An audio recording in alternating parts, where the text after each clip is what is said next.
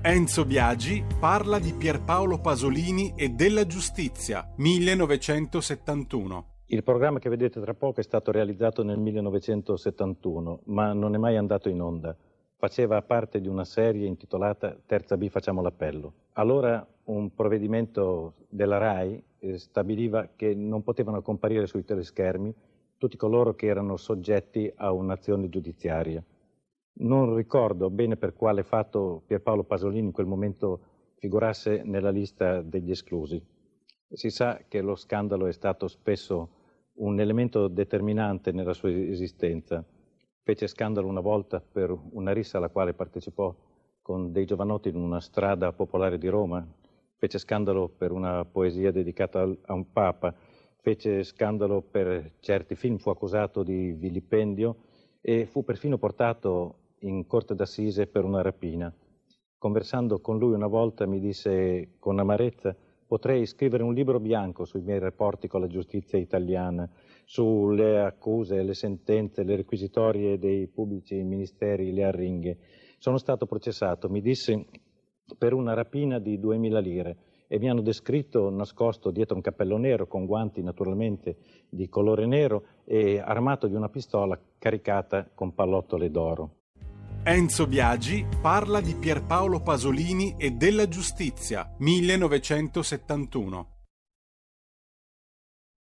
Va ora in onda il punto politico. Ma se non state attenti, i media vi faranno odiare le persone oppresse e amare quelle che opprimono. Malcolm X. C'è una radio, Radio Padania, che io capita qualche volta di ascoltarla ed è veramente una paura a ascoltarla, una, c'è una rabbia, una, un odio che è totale e non si può nemmeno pensare a fare spallucce, pensare che questo odio, siccome è irrazionale, occorre in qualche modo dimenticarlo. Occorre in qualche modo farlo rientrare nel dibattito politico. E poi sguatteri del padrone un cazzo. Sguatteri del padrone un beneamato cazzo. Vi invito però ad ascoltare ogni giorno per 5 minuti Radio Padania Libera.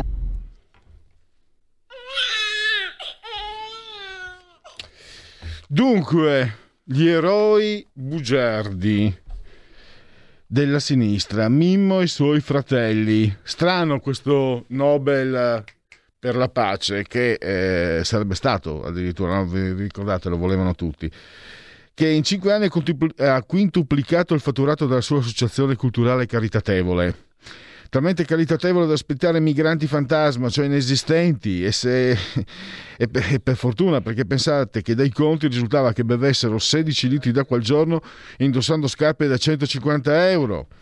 E poi eh, matrimoni combinati con italiani affetti da deficit mentali.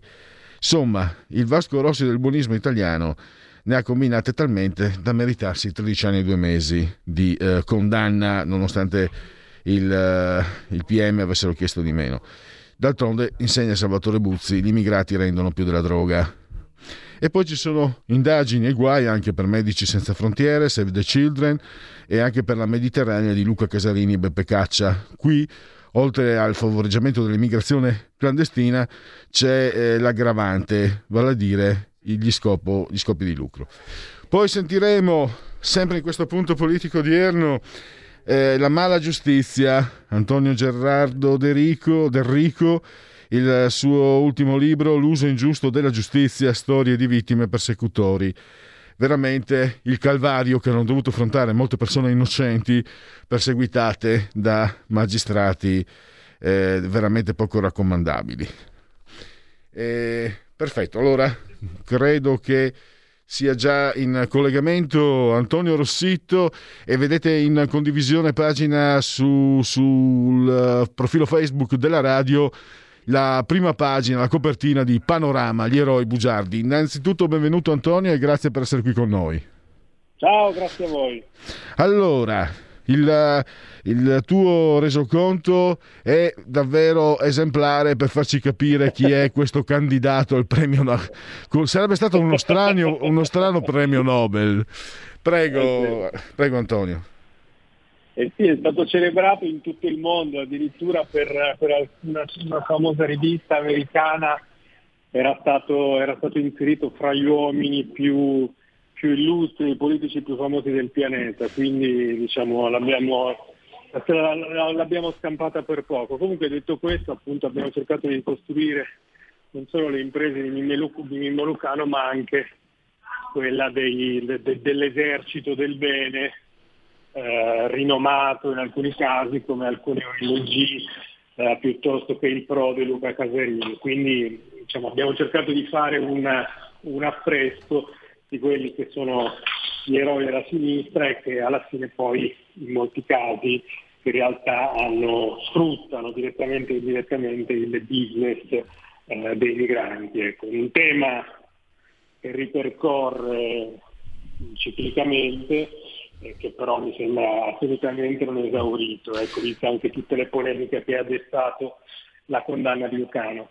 Ecco, io ho trovato anche offensivo per, eh, nei confronti dell'intelligenza del cittadino medio voler far passare costui per un eroe, perché leggendo qui 16 litri d'acqua risultava, sca- scarpe da 150 euro, i matrimoni combinati con italiani ritardati, con deficit mentali, ecco. eh, insomma il Vasco Rossi del buonismo, e in realtà cioè, far, come si fa? Davvero mi chiedono, e soprattutto poi dopo aver letto il tuo resoconto, il tuo articolo, uno veramente si chiede come fate a farlo passare per un eroe? Eh, Letta, poi c'era la Boldrini, naturalmente tutto il resto. Addirittura ti chiedo, è un fatto che è emerso anche da questo, e la magistratura si è spaccata, o no? O esagero? Sì, sì, no, no, no, hai perfettamente ragione, il, perché a sinistra, come sai meglio di me, il fine giustifica sempre i mezzi. Nel loro caso il, il tema dei, dei migranti o dell'accoglienza giustifica qualsiasi nefandezza, quindi sono i buoni a prescindere per capirci.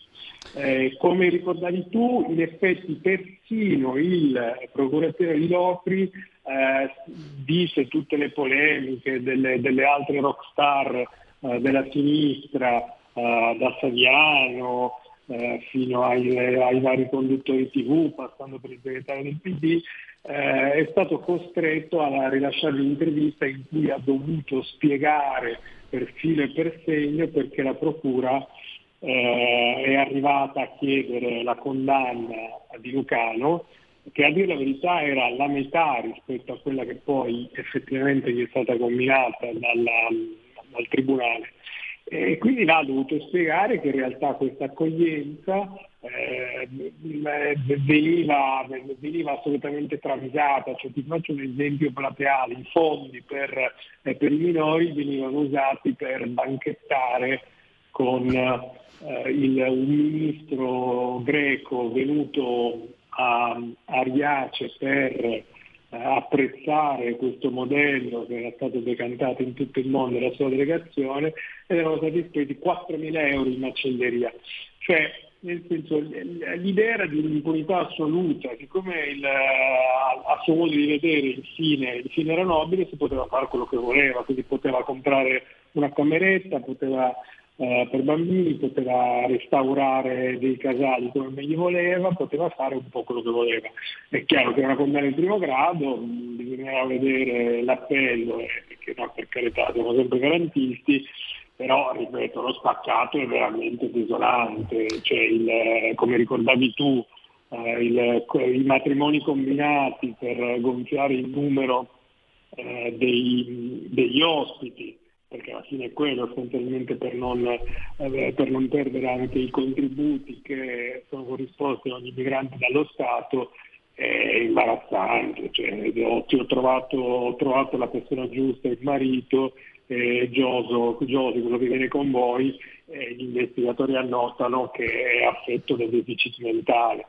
Cioè, nella presunta bontà una spietatezza che lascia basiti, ecco a parti rovesciate, mi sembra superfluo persino a dirlo, ehm, sarebbero stati trafitti, ecco, a parti rovesciate intendo politiche chiaramente.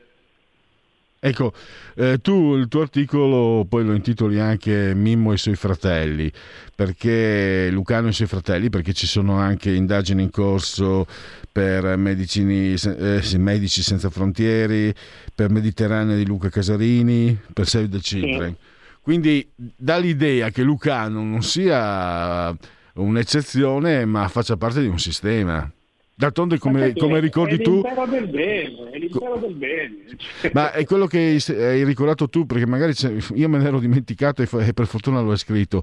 Buzzi disse: gli immigrati ci fai più soldi che non con la droga. ci fai più soldi che con la droga. Eh, adesso poi sotto silenzio un po' c'è l'attenzione mediatica è un po' calata. La vicenda di Lucano eh, l'ha un po' ridestata, però appunto per la qualità eh, più per contrapposizione ecco, che per ricordare il, il business legato all'accoglienza, però ci sono delle inchieste in Sicilia che sono abbastanza clamorose, ricorderete il, il famoso bonifico da 125.000 125 euro che viene girato da, da un armatore danese all'ONG mediterranea che si prende in carico eh, i migranti che erano rimasti in mare su una, su una petroliera di quella compagnia per, per più di un mese e che poi vengono giustificate come un, un, un contributo, eccetera. È un, un argomento su cui c'è un'inchiesta, il giubilo del, delle, di Casarini, dell'equipaggio, degli armatori, tutti ovviamente ex no global, disobbedienti, più a sinistra dell'estrema sinistra, eh, in realtà fa capire che eh, nel loro caso il, il denaro diventava fondamentale, cioè non era certo lo stecco del diavolo, ma eh, era stato accolto quel bonifico da, una, da, da scene di, di, di, contentezza e di allegria inusitate. Ecco, anche là mh, è stato abbastanza sorprendente scoprire che un'operazione di salvataggio in mare venisse ricompensata con ben 125 mila euro, quindi non eh, quisquilie ma eh, diciamo una, una, cifra ben consistente. Lo stesso dicasi eh, di, di, un'altra inchiesta appunto eh, che ha riguardato, come, come, come ricordavi, ONG come eh, Save the Children e altre, eh, che in realtà sono state accusate dalla eh, Procura di Trapani di essere né più né meno di taxi del mare sostanzialmente, cioè di essere addirittura eh, d'accordo con gli scafisti, questa è l'accusa, quindi in qualche maniera eh, prendevano in, in consegna i migranti in mare, lasciavano indisturbati i trafficanti di ritornare sulle coste libiche. Bisogna dire che onestamente sono dei casi abbastanza inquietanti, poi le, le, le inchieste appunto bisogna vedere come finiranno, eh, però lo, lo, squarcio che, che, gettano su questo rinomato eh, rinomati eroi dell'accoglienza è abbastanza inquietante. Ecco. Ecco, um, in chiusura, tra l'altro ricordo il tuo giornale La Verità, il tuo quotidiano Antonio, eh, noi stiamo parlando di Panorama, tu scrivi anche per, per La Verità, certo, pubblicò sì, sì. lo scorso anno delle intercettazioni che io farei sentire tutti i giorni. Beppe Caccia, assessore di estrema sinistra, ambientalista sì, di estrema esatto, sinistra, esatto. che dice non vorrete mica che vada a fare il cameriere. Tra l'altro anche tanto disprezzo per, per un no, lavoro. Ricordi benissimo. Ricordi tanto, benissimo. Sì, sì, tra, tra, l'altro tra, tra, l'altro un lavoro non semplice come può credere qualche cretino, quello del ah, cameriere. Anch'io, mi sono, anch'io mi, sono, mi sono dedicato in gioventù eh. alla, alla, a quel mestiere, quindi ecco. posso assicurare che non è così semplice. Ci cadono le braccia a vedere questi qua di sinistra che si esprimono così eh, verso gente che lavora, davvero. No, è, è, è questo, il, è l'impostura la cosa più, la cosa più fastidiosa, è il eh, il, questa, questa, nomea che si sono, che, che si sono costruiti di, di, paladini del bene, di, eh, a fianco degli ultimi e che poi ti rendi conto che in, in moltissimi casi è appunto un castello di menzogne. Ecco. E poi appunto sono, sono, sono, sono gli snob con chi non ti serve il tavolo, cioè, non c'è niente da aggiungere, cioè, in questi no, casi c'è, no, c'è una cosa... scuotere la testa, ecco. Antonio, io raccomando anche agli ascoltatori di andare a leggere nel, nel, dettaglio anche il tuo articolo, perché c'è una cosa anche, follow the money, i soldi di Frontex, eh. perché le cifre, ah, che, certo, tu, eh, le cifre che tu hai ricordato nel tuo, nel tuo reportage eh, sono, sono, fanno capire tante cose. Sì, Frontex è un altro degli, anche, anche loro dediti, eh, è l'agenzia dell'Unione Europea che, de, che, dovrebbe salvaguardare le frontiere ed è una, un flop incredibile, nel senso costa una quantità di soldi sempre crescente, cioè il budget di Frontex negli ultimi anni è limitato in maniera esponenziale e la stessa Corte dei Conti europea dice che i risultati sono eufemisticamente, ecco, visto che la Corte dei Conti europea non è nota per le, per le, per le parole risoluti, per le parole risolute eh, i risultati sono molto discutibili e poi scopriamo che milioni di euro vengono spesi eh, contestualmente per fare festiccione sul Baltico oppure organizzare cene luculiane. Anche là c'è poco da aggiungere. Ecco. Ma, infatti, guarda... A confronto i banchetti di Lucano impallidiscono chiaramente. Ecco. Guarda, chiudo un po' chiusando, forse non è il caso, ma voglio provarci, provare a scherzare se penso a quanto è bello essere antifascista, antifa, eh, certe volte mi sto domandando, ma tu sei sempre stato dalla parte sbagliata. è una domanda lecita da te. E invece dalla parte giusta Antonio Rossito, che soprattutto la parte di chi ci fornisce tante, informa- tante, tante informazioni che altrove invece ci nascondono. E è un altro merito tuo di tutta la vostra redazione. Grazie ancora Antonio. Grazie davvero, grazie a voi. Buon pomeriggio. Grazie. Perché mm, non, eh, se, se, lo leggi lì, mm, i complimenti sono meritati perché se, eh, quando ti trovi tutto sciorinato nell'articolo di Antonio Rossetto su Panorama, eh, dici ma davvero ti chiedi, ma come si permettono questi lazzaroni mentali, no?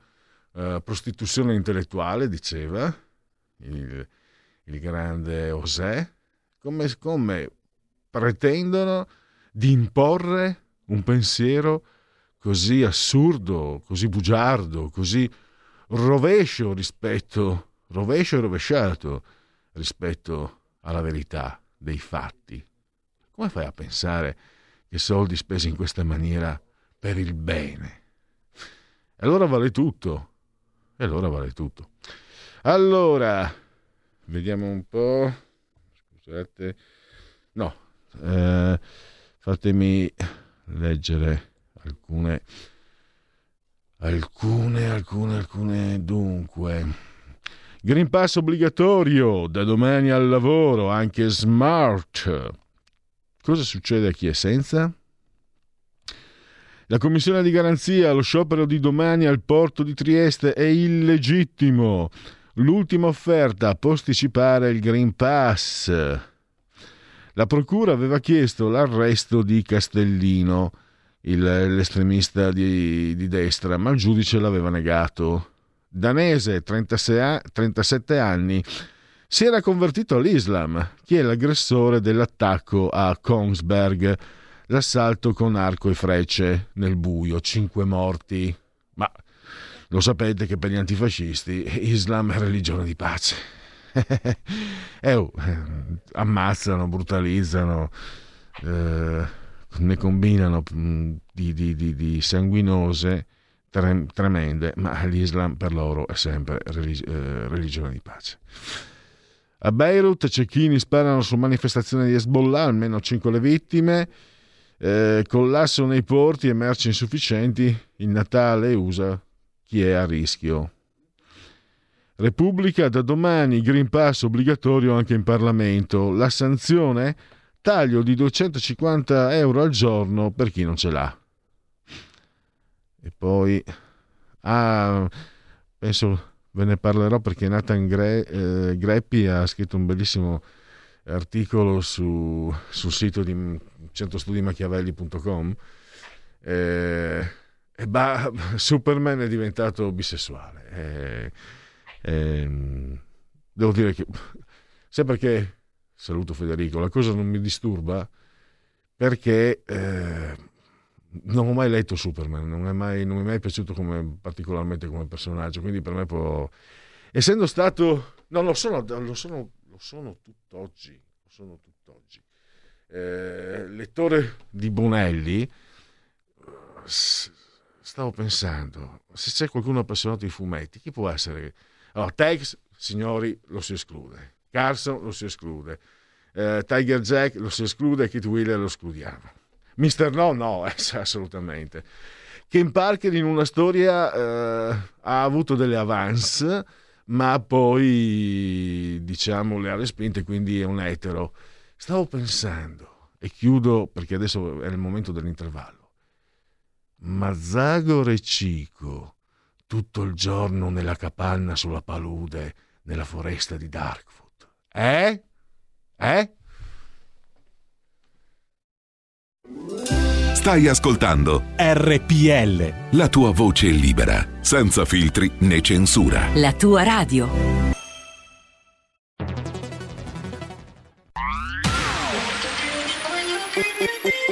Un suono così non l'hai mai sentito, baby. Da Plus molto più di quello che credevi. Programmi, musica, multimedialità DAB Plus suono nuovo di alta qualità. Digital Radio. Il suono perfetto. DAB Plus. Anche RPL, la tua radio, è in Digital Radio. Porta con te ovunque RPL la tua radio. Scarica l'applicazione per smartphone o tablet dal tuo store o dal sito radiorpl.it. Cosa aspetti?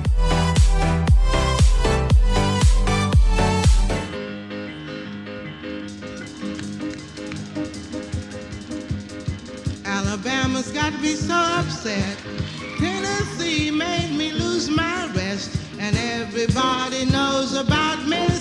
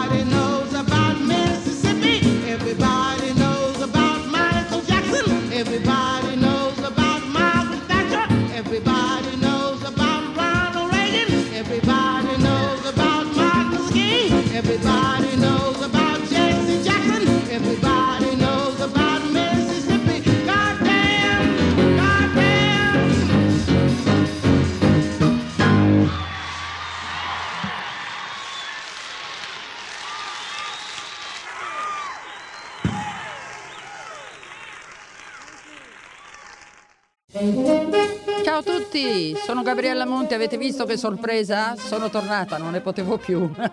Adesso starò con voi tutte le domeniche dalle 15 alle 17. Vi aspetto in tantissimi e sono felicissima di essere tornata. Ciao a tutti e bacini, bacetti e baciotti. Solo su RPL, la vostra bellissima radio.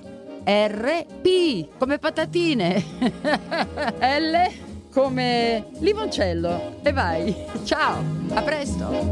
Gabriella RPL, la tua radio. Vi aspetta, non mancate. Bacini, bacetti e baciotti. Ciao, sono Filippo Nardi, sono italo-inglese e 30 anni fa ho scelto l'Italia come mio luogo del cuore, perché qui sto bene, mi sento a casa. Però, dopo 30 anni ci sono ancora tantissime cose che non capisco dell'Italia rispetto all'Inghilterra. E allora, cari nottamboli, vorrei parlarne con voi, conoscere la vostra opinione. Ogni venerdì dalle 21 a mezzanotte su RPL, la tua radio, con London Calling. Vi aspetto. Stay tuned. Sui nostri canali di RPL, la tua radio. Siamo liberi, siamo una radio libera. Segnati il numero del conto corrente postale per sostenere RPL. 3767 1294. Intestato a RPL via Bellerio 41 20161 Milano. Diventa nostro editore. Sostieni la libertà. Cosa aspetti? Sostieni la nostra radio. Abbonati andando sul sito radiorpl.it. Clicca abbonati e segui le istruzioni. Facile, no?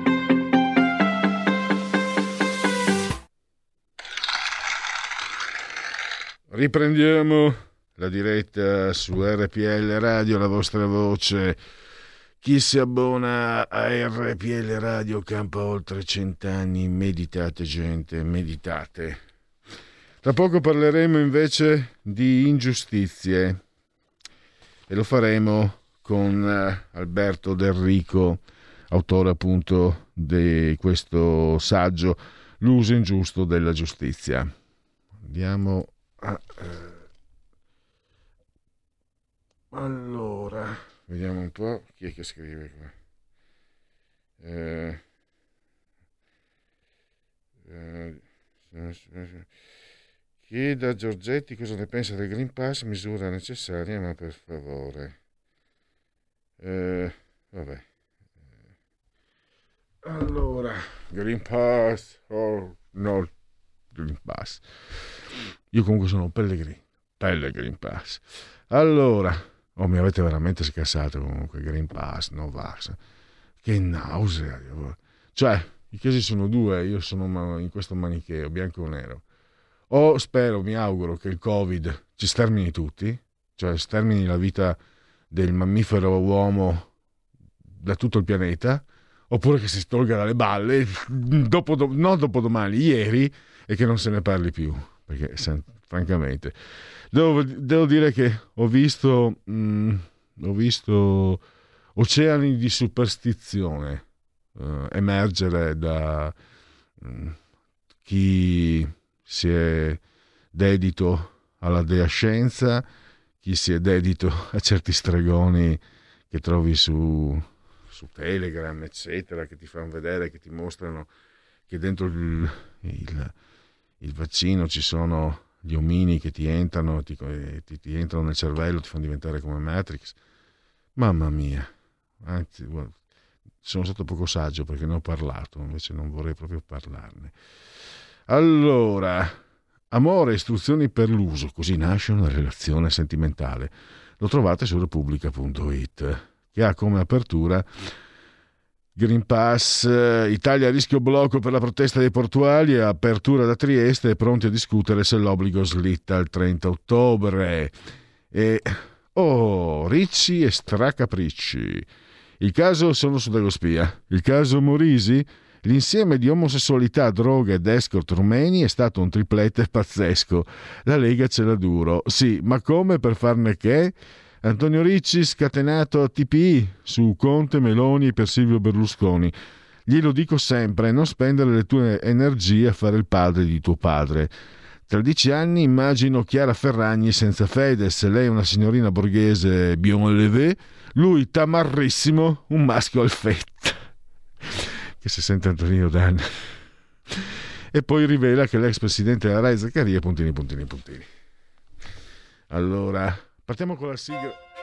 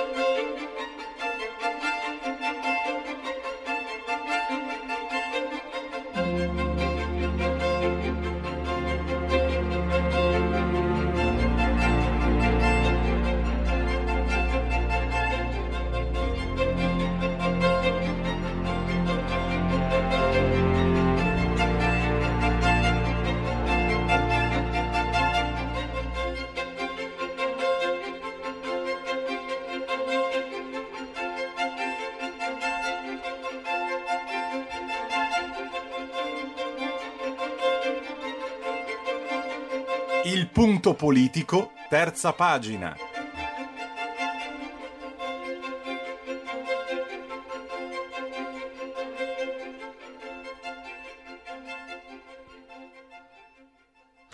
Allora saluto e ringrazio Antonio Del Rico, autore dell'uso ingiusto della giustizia, lo presento anche da, dalla quarta di copertina, poeta, scrittore, sceneggiatore che ha vinto anche numerosi premi letterari dal Grinzane Pavese in, in avanti.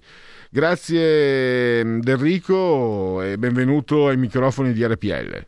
Grazie a lei, dottor Pellegrini, e grazie ai suoi radioascoltatori perché è un piacere portare una voce, insomma, diffondere il più possibile. Ecco, questo libro è di Libeccio Edizioni, il titolo è L'uso ingiusto della giustizia, storie di vittime e persecutori e anche una prefazione illustre come quella di Rita Bernardini.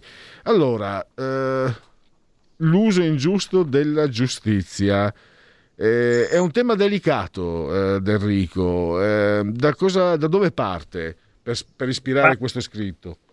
Prego, no, no, pa- parte da situazioni vere, da situazioni che si sono realizzate eh, all'interno delle procure mm, procura, due procure in particolare, procura, la procura di Fermo e la procura di Lucera eh, in Puglia. Sono storie, storie che mi sono state raccontate, cioè testimonianze di chi ha subito processi da parte di un solo giudice in questo caso. E, pur venendo alla fine, sono sette storie, venendo alla fine eh, risultando assolto, innocente, cioè, e quindi avendo avuto l'opportunità di, queste, di, di raccogliere queste storie, mi sono sentito sì, no, perché diceva giustamente come preludio, è una storia delicata, sono storie delicate, e sì, una, l'argomento è molto delicato, però è anche molto importante perché, perché la giustizia noi comuni cittadini la, la, viviamo come qualcosa che, appartiene, che appartiene ai palazzi, che è lontana da noi, che è distante, no? Perché noi nel nostro vivere quotidiano pensiamo che sia sia qualcosa di cui non occuparci, e invece la giustizia che certe volte ci viene a, ci viene a, um, a scuotere eh, in malo modo. Ovviamente questo non significa che io sto dicendo che la giustizia italiana, ma eh, l'uso ingiusto della giustizia. Infatti il titolo è molto sottile, insomma, no? perché non è ingiusta la giustizia, la legalità, la necessità ideale di una giustizia, ma a volte l'uso di certi giudici spinti, mossi da, chissà, chissà da, da cose loro, da, da loro volontà motivate da chissà quali misteri, ecco, si scagliano, sì, sì, ehm, andando contro l'ideale della giustizia, si scagliano sul cittadino, rendendo la vita Ecco, mi sembra da, da, quel che ho capito, che emerga da, da, dalla sua indagine, non è tanto mettere in luce eh, diciamo, la malvagità delle toghe, ma quanto sia indifeso il cittadino di fronte a, a chi ha tutto il potere di una, di una, toga, di un magistrato. Perché mi sembra una caratteristica mh, messa in evidenza anche da Bernardini De Pace è che in questo libro si sentono le voci anche delle vittime. Esatto, dice molto bene, è proprio questo qua lo scopo, infatti non nasce da una, da una mia volontà di, di attaccare nulla, ma, ma, nasce proprio dalla mia volontà di dare spazio e voce a chi, a chi ha subito un sopruso, e non dico un abuso perché è un termine legale, insomma, quindi si va anche a entrare in discorsi che non hanno senso, ma, ma sicuramente un sopruso, cioè se eh, un ehm, ristoratore viene a un certo punto viene, um, cioè, ad un ristoratore va a fargli visita uh, un giudice che pretende di sconti vari. Questo è successo non solo nel mio libro, eh, succede anche a Milano, un giudice aveva questo modo di fare. Quindi c'è certa, un certo comportamento di chi pensa che il suo potere possa permettergli tutto, anche andare a mangiare al ristorante e non voler pagare. Oltre, oltre a essere squallido perché i giudici sono ben pagati, credo, cioè, hanno uno stipendio che permette loro anche di farsi una cena pagandosela, mm. ma, ma, veramente va proprio a, a, a, toccare la vita di chi crede nel suo lavoro, cioè un ristoratore vive di, di lavoro fatto dietro ai fornelli, tra i tavoli e quindi di qualità per giunta e quindi poi dovrebbe, dovrebbe accondiscendere a qualcosa, ma c'è gente che non accondiscende a nulla perché dice io lavoro, voglio essere pagato, però dall'altra parte il potere dice ma come, come ti permetti? Quindi io ehm, ti porto in un tribunale, io sono procuratore, ti porto in tribunale, tu dovrai dar, dar conto. E succede questo, succede che il procuratore gli manda finanzieri, ehm, carabini, tutte le forze dell'ordine possibili e immaginabili perché, perché eh, cioè, senza, voler essere, senza voler ripetere la cosa, perché probabilmente si sentiva mm, forte della sua, della sua posizione.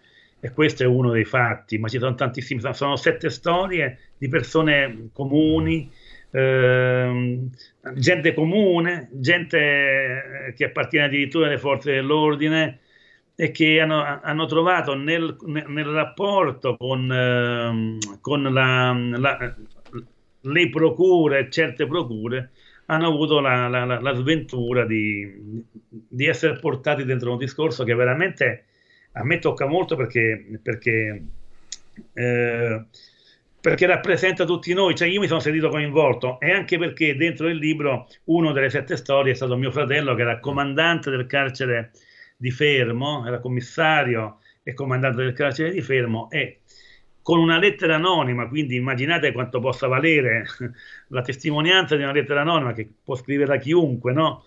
Con una lettera anonima si inizia un processo, eh, eh direi ridicolo, tra virgolette, ma, eh, ma cioè, il movente è assolutamente mh, inconsistente, cioè io posso dire qualsiasi cosa, poi se, se ho il potere di, di, prendere qualsiasi notizia e farla diventare motivo di accusa, di minaccia, beh, insomma, eh, c'è, da essere, c'è, c'è, da non essere molto, molto allegri. E molto di, molte storie, tutta, la, la maggior parte delle storie nascono proprio da conflitti personali, non conflitti istituzionali, conflitti personali tra, tra alcuni giudici e le persone normali. Quindi qui, qui, sicuramente questo non dovrebbe farci stare molto tranquilli, insomma, un po' tutti.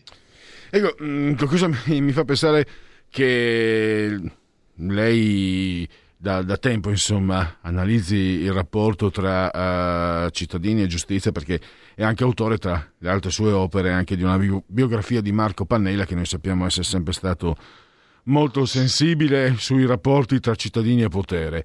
Ecco, secondo lei Enrico, magari mentre anche eh, ripercorreva queste vicende, queste vicissitudini, questi calvari che hanno dovuto affrontare cittadini comuni come noi, innocenti per giunta, forse dovremmo anche rivedere noi come cittadini di questo Stato l'idea della giustizia. No? Io vengo dalla provincia del Rico, quella friulana, no? più profonda, e lei, eh, ancora adesso meno, per carità, se ti arriva una lettera del tribunale, cioè... Mh, mm, eh. Un giorno mi è arrivata una lettera del tribunale perché c'era una causa che poi è finita nel nulla eh, contro di me come giornalista e ancora un po' mia mamma sveniva, cioè, eh, eh, mi vedeva già in catene ai ceppi. Ecco, forse dovremmo, dovremmo, anche un po' imparare che questa giustizia, insomma, non, non, sono, non ci sono più i tempi borbonici. Le chiedo proprio un suo pensiero al riguardo. Sì, sì, ma infatti, ma, eh, infatti i processi di, della maggior parte de, delle testimonianze sono di dieci anni, dieci processi in dieci anni, cioè dieci eh, rinvii a giudizio, comparire per dieci volte, dieci volte in dieci processi, eh, più volte per ogni processo, quindi comparire di fronte a chi, a chi ti interroga, ti interroga seguendo una sua logica, non una logica della verità, perché poi questo è il senso della giustizia, cioè scoprire una verità, una verità tangibile, in cui uno possa, possa dimostrare eh, il fatto mh, mm, di, chi, eh, di qualcuno che ha commesso un reato oppure no. No, invece, invece essere portati lì e entrare in una un po' kafkiana, no? una logica un po' kafkiana di qualcuno che ti accusa di qualcosa che, che, che, tu non capisci di che cosa sei accusato, però devi seguire una procedura processuale, cioè l'uso di chi uh, utilizza quel potere che gli viene concesso anche da una legge sbagliata, perché in fin dei conti io dico questo, ma questo, questo lo diciamo tutte le persone ragionevoli, cioè se tu eh, hai dei, delle grosse... Eh, diciamo dei dubbi, ma comunque che, che vuoi accertare delle grosse verità eh? e poi alla fine non accerti nulla, ma, uh, ma uh, accerti il contrario, cioè accerti, accerti che quella persona è, è, è, um, risulta innocente. Beh, quantomeno dovresti pagare personalmente, ma perché? Non perché poi pagando uh, cioè, l'offesa viene cancellata, no, che, che, pagando magari sei anche più cauto nel, nell'iniziare un processo contro un cittadino comune, indifeso.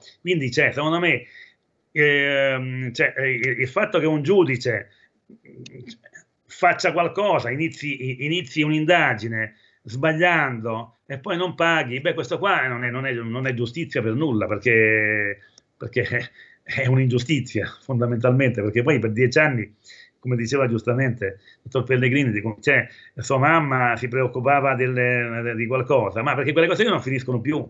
Cioè, si vediamo come perché, perché non è che la giustizia in pochissimo tempo accerta, accerta se hai fatto oppure no, hai commesso una colpa, hai una colpa, hai commesso un reato. No, durano tantissimo. Eh, si rinvia addirittura perché manca un test, si rinvia, si rinvia l'anno prossimo, perché manca una, una, firma da qualche parte, si rinvia ancora un anno. Cioè, cioè uno è, è continuamente legato alla, alle aule di tribunale quando viene, viene appunto raggiunto da un'azione del genere, cioè non è una cosa semplice, quindi bisogna veramente eh, rivedere, come diceva giustamente, i radicali è da tempo che fanno, che fanno una battaglia, rivedere eh, i tempi eh, della legge, cioè non possono essere infiniti, cioè, eh, ci, ci, deve essere un tempo ragionevole, non, non un tempo, sa, dieci anni va bene, no, deve essere, deve essere, molto ridotto in tempi brevi, perché ci sono cose che si possono verificare in pochissimo tempo, ma non si può, non si può dire, sai, siamo oberati da, dal lavoro e quindi lasciamo perdere. Cioè la giustizia deve essere funzionante in tempi brevi e se qualcuno paga, compreso il giudice, se qualcuno ha colpa, paga. Cioè, questo è il concetto della giustizia, perché la giustizia, come dice anche il nostro ordinamento, c'è la, la legge uguale per tutti, quindi anche un magistrato deve essere coinvolto in questi tutti, perché siamo cittadini con funzioni, funzioni diverse e quindi noi abbiamo, io personalmente ho rispetto della magistratura, perché la magistratura è una delle istituzioni de, de, delle cariche, delle tre cariche dello Stato molto importanti, perché non si può vivere in uno Stato senza regole, senza, senza dei codici che stabiliscono anche, anche il vivere eh, sociale, il con, la convivenza sociale tra, tra, le persone. Quindi io credo moltissimo, però, però, deve essere chiaro anche la funzione di chi esercita l'azione, eh, l'azione legale, insomma, deve essere chiaro la funzione, eh, a che cosa va incontro in caso di errore e così via, come capita per tutti noi. Se un giornalista sbaglia eh, a scrivere un articolo e, e infama qualcuno, eh, crea, un, crea una grossa difficoltà, un'offesa, a qualcuno paga, credo che paghi, come i medici, come un insegnante e così via. Beh, insomma, i, anche i giudici per una giustizia eh, condivisa, perché è quello che vogliamo tutti, paghi, paghi se ha sbagliato, oppure stia attento nel, nella fase preliminare, cioè verifichi meglio se, se, se è da iniziare un problema. No, non puoi avere sette persone eh, assolte e finisce lì, insomma, non va bene secondo me. Direi in chiusura, è la frase, una frase che ogni tanto affiora. Chi controlla il controllore, mi sembra, anche, eh. c'è anche un detto latino. Eh, eh sì. E questo quello mi sembra sia forse eh una, una, direzione verso la quale tutti noi cittadini dovremmo guardare, magari anche ispirati dalla lettura di un libro come il suo, insomma, ma anche dei, dei casi che magari vengono un po' sottaciuti perché eh, chi ha la, magia, chi ha la toga sembra che abbia veramente il, la corazza di Batman, di, di Batman o di Superman. Forse sì, questo, qualcuno, cioè, mh, mm, sì, prego, prego. No, è proprio questo, sì, sì, infatti bisogna capire bene la funzione, l'azione di un giudice fin, fin dove può, può spingersi, cioè, non è che è immune, immune da, da tutto, anche, anche cioè, lui garantisce la legge ma è immune, è immune dall'indagine a suo carico, no, deve essere dentro tutti, quindi, quindi e, e, poi, e poi, ma io l'ho scritto veramente perché ognuno di noi non si senta fuori dal discorso, cioè, con questa con questi tempi della giustizia, con queste garanzie eh, che sono, che sono eh, a favore di chi la esercita in maniera non sempre lecita, non sempre ligia anche, a una morale, a un'etica, e allora sì, allora può succedere di tutto. Quindi è necessario che noi prendiamo coscienza e non banalizziamo quando si sente parlare sempre di giù, cioè, sai, anche parlando tra di noi, eh, insomma, la giustizia, sempre i soliti discorsi No, ma sono discorsi seri, discorsi che poi vanno, vanno a, a, a, a, includersi in altri discorsi, come discorsi politici, discorsi anche sociali, insomma, tutto quello che viviamo è anche legato a questo discorso. Insomma, io veramente mi sono sentito e poi guarda, ho avuto proprio il piacere di scriverlo, eh, nonostante sia una, una storia complicata e vai a toccare un argomento difficile, tanto è vero che anche gli editori, anzi io ringrazio il mio editore perché anche, anche eh, io avevo altri editori che erano interessati e poi si sono tirati indietro perché, perché l'argomento si stride un po', dà un po', eh, fa rizzare un po' i peli a tutti, sì, e quindi, e quindi che, che sintomo di paura, no? di, di, spavento improvviso. E io invece eh, ho sentito il dovere di parlare di qualcosa. Poi non è che ho parlato male di qualcuno o, o ho parlato per un'appartenenza, ho, parlato, cioè ho preso le testimonianze di chi ha subito qualcosa e sono loro a parlare. E questo per me è molto importante. E questo è un fatto. Un fatto è questo, non un fatto inventato. Le persone che hanno vissuto una, una realtà, l'hanno raccontata. E per me è molto importante fare questo. Chiudiamo allora, eh, ricordo ancora, lo vedete anche in condivisione pagina Facebook, l'uso ingiusto della giustizia, storie di vittime e persecutori, autore Antonio G. D'Enrico, eh, Libeccio Edizioni e la prefazione di Rita Bernardini. La, io ringrazio ancora l'autore Enrico, grazie davvero, grazie per essere stato qui con noi, grazie per questo contributo a, che ci aiuta senz'altro eh, nel nostro rapporto con la giustizia italiana che è abbastanza complicato direi, o che rischia di essere complicato per tutti. Grazie ancora e a risentirci a presto. Grazie a voi, grazie a voi, veramente, grazie.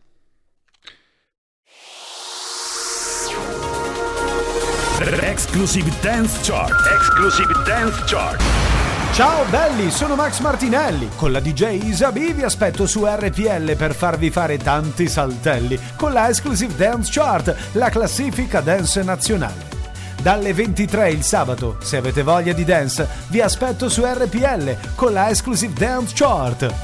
Tanti saltelli con la B e il Martinelli su RPL. Exclusive Dance Chart. Il futuro appartiene a chi fa squadra. Le radio italiane si uniscono per giocare la partita da protagoniste. Nasce l'app Radio Player Italia. 140 stazioni in una sola rete. Scegli la tua preferita e ascolta il suono perfetto del digitale. Gratis, senza registrazione, senza interruzioni. Compatibile con tutti i device. Le notizie, la compagnia, la musica scelta da chi la ama, la conosce e la vive. Scarica Radio Player Italia. Il futuro batte con la radio nel cuore.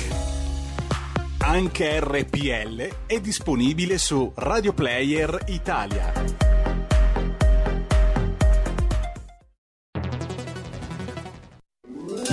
Stai ascoltando RPL. la tua voce libera, senza filtri né censura. La tua radio.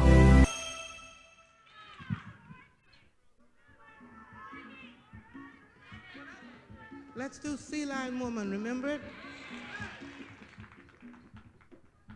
Sea Lion Woman, Sea Lion, she drink coffee, Sea Lion, she drink tea, Sea Lion, then she go home. You know it?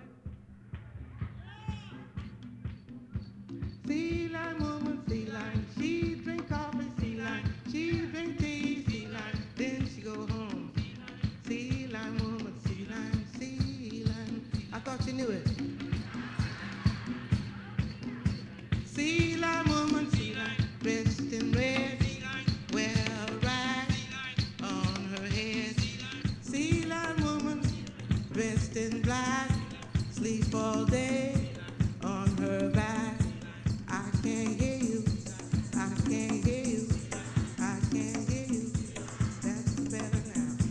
Sea lion woman, dressed in red, wear a on her head.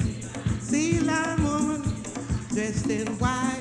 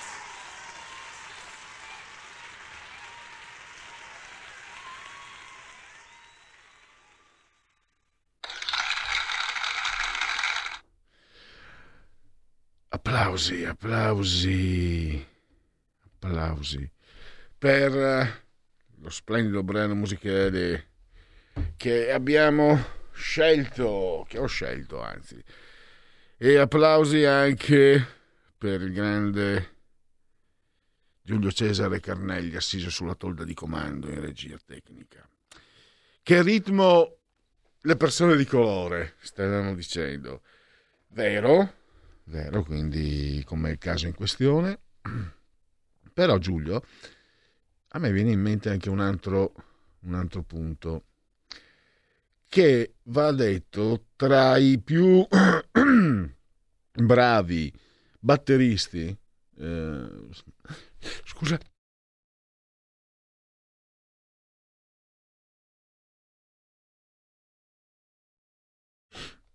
I Broncos batteristi rock ci sono tanti latini.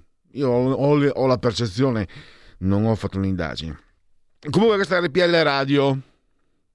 Siete sintonizzati simultanea con noi quando sono scoccate le 16.07. Chi si abbona a RPL Radio campa oltre centenni.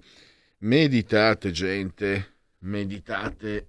Giulio Cesare sottoscritto sospesi a 61 metri sopra il livello del mare, temperature che ci raccontano di... e questi Broncos sono cattivelli, che ci raccontano di 24 gradi centigradi sopra lo zero interni, 17 esterni, 49% l'umidità, 1022.5 millibar la pressione.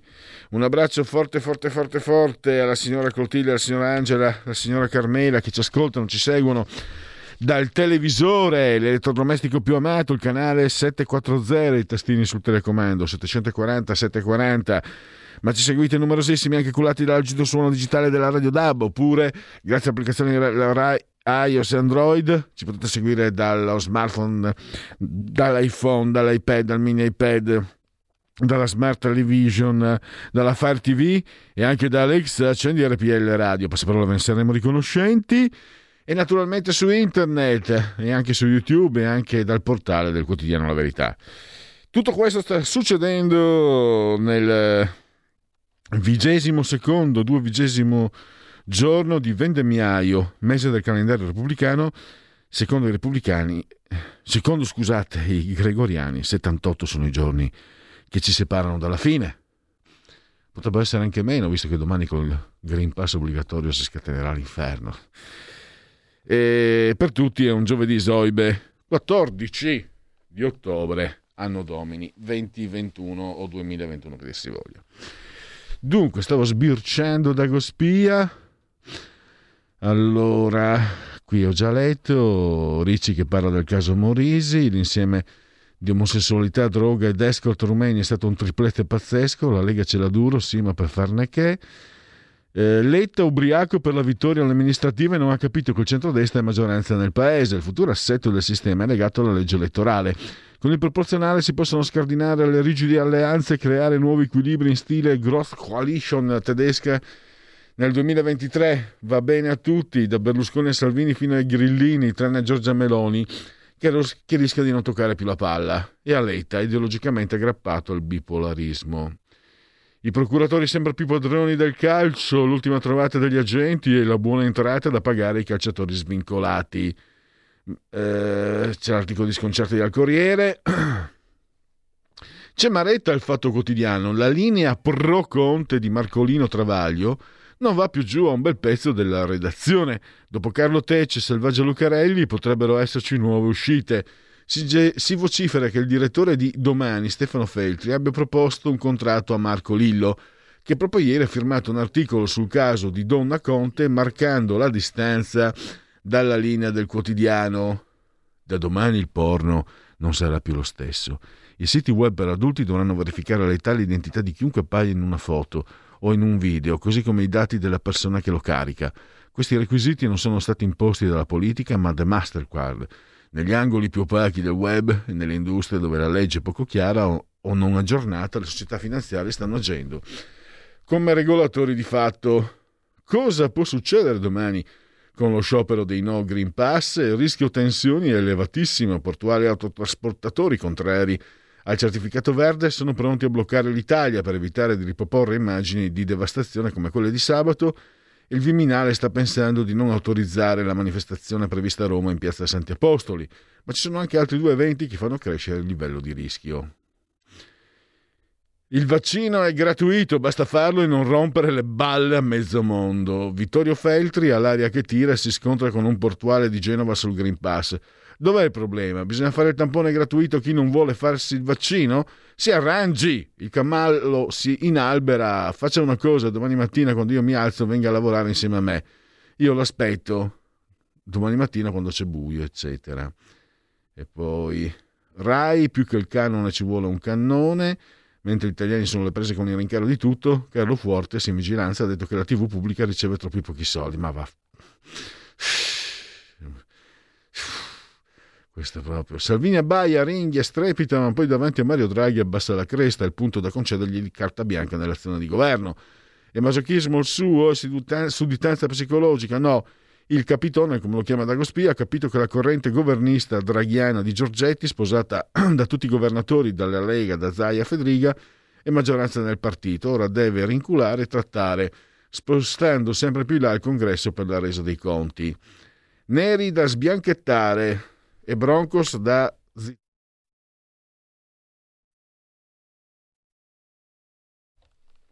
Broncos da zittire. Sì, ho messo la mano davanti anche sulla mascherina. Meno, meno germi propago è meglio per tutti.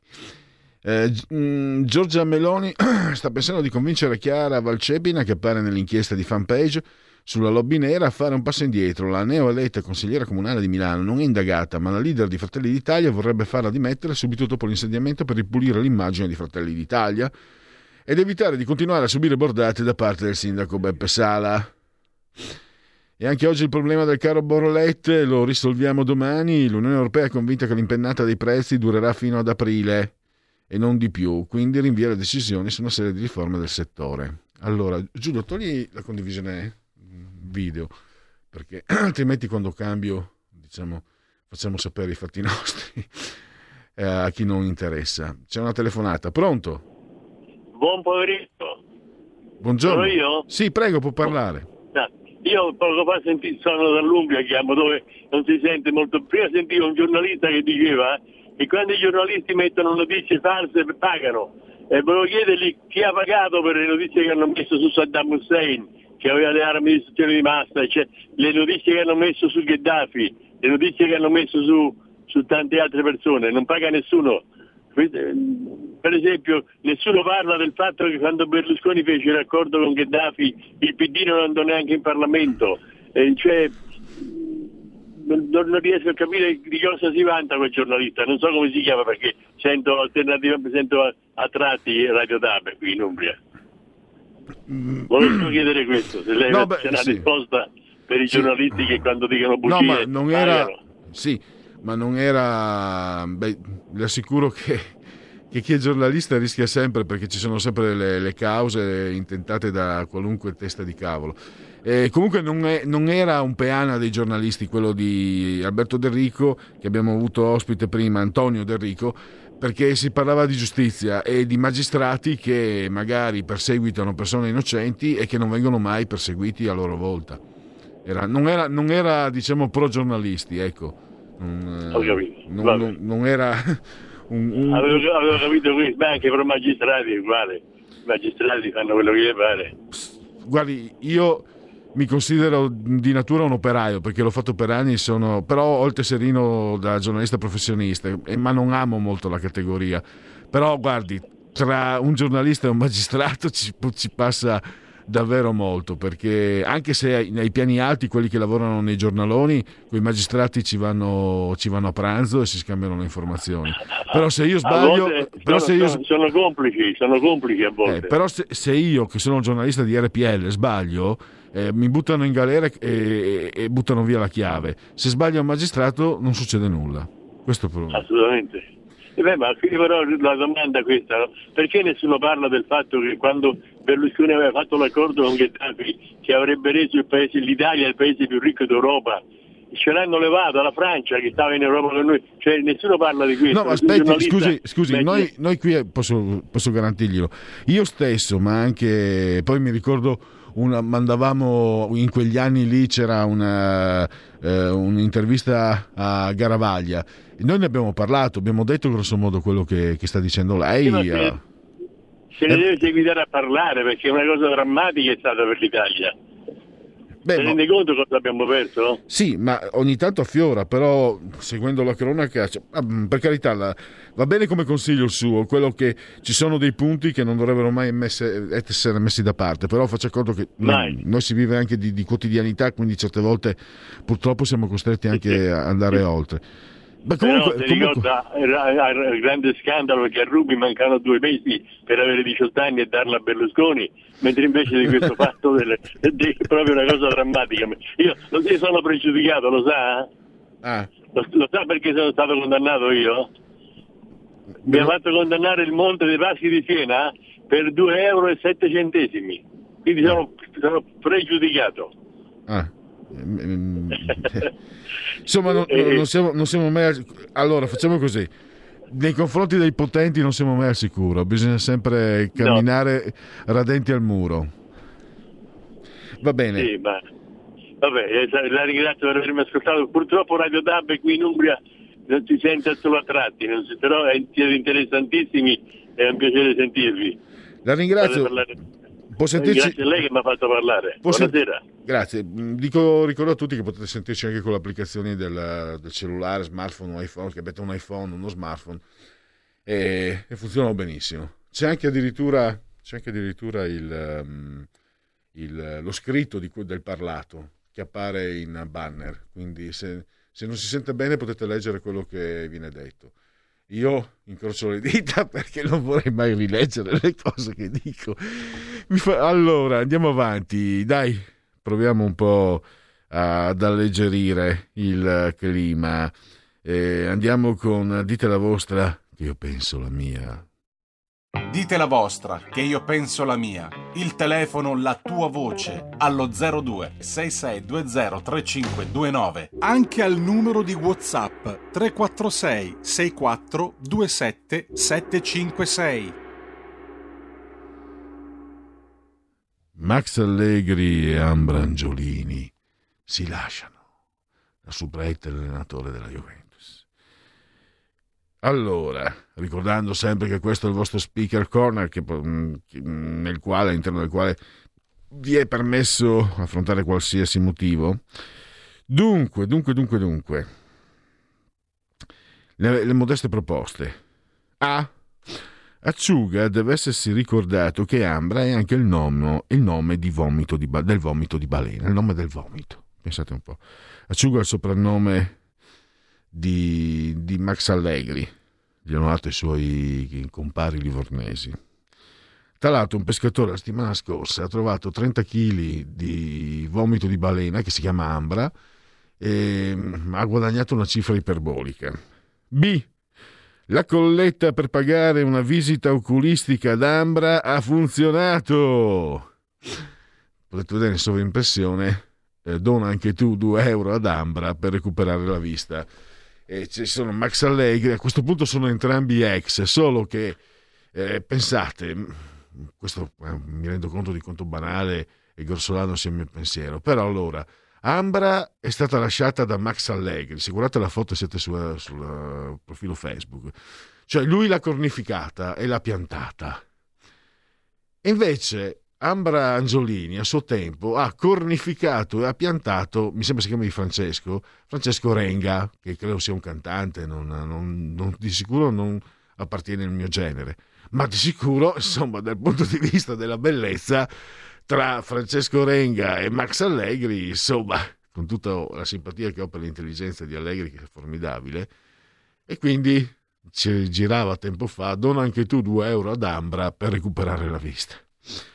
Poi C. Di Bala non è molto tranquillo. D. Tutto sommato la subletta romana è andata anche bene perché l'ultima volta Allegri la fidanzata l'ha piantata in asso il giorno del matrimonio. Anche questa è vera. Io ho fatto una bischerata, diceva in, un, in un'intervista. Disse che era disperato e ha chiamato Galeone, che era il suo allenatore, il suo, suo mentore. Ho fatto una bischerata. Mentre state perdendo tempo con queste ciarlatanate da cronaca rosa, i poveri migranti deperiscono nelle cambuse degli yacht e ONG. Vorrete mica che Beppe Caccia vada a fare lo cameriero? Se ne parlava anche prima con Antonio Rossitto, con eh, gli eroi bugiardi della sinistra. Togli la condivisione, Giulio. Allora, qua noi facciamo a voce. E allora vado a leggervi, vediamo un po'. Istat, commercio esteri. Ad agosto 2021 si stima che l'indice destagionalizzato della produzione industriale diminuisca dello 0,2 rispetto a luglio. Nella media del trimestre giugno-agosto il livello della produzione cresce dell'1,1% rispetto ai tre mesi precedenti. L'indice destagionalizzato mensile cresce su base congiunturale per i beni strumentali, più 0,8%, mentre diminuisce per l'energia, meno 2,1%, i beni di consumo, meno 2%, i beni intermedi, meno 1,3%. E togliamo di nuovo condivisione e andiamo con una telefonata. Pronto? Pronto, Pierluigi. Sì, buongiorno. Sono Franco da Bergamo di Sotto, un tuo vecchio collega in pensione, Ah. mezzo orbo. Ascolta, eh, a proposito, il grande eh, medico scienziato Galli, Massimo Galli dell'ospedale Sacco di Milano, è anche interista, quindi è l'ideale per essere bersagliato con tonnellate di fango e di veleni. È bravissimo e quindi eh, gli invidiosi godono come matti, sentendo poi fra dieci anni si scoprirà che era innocente.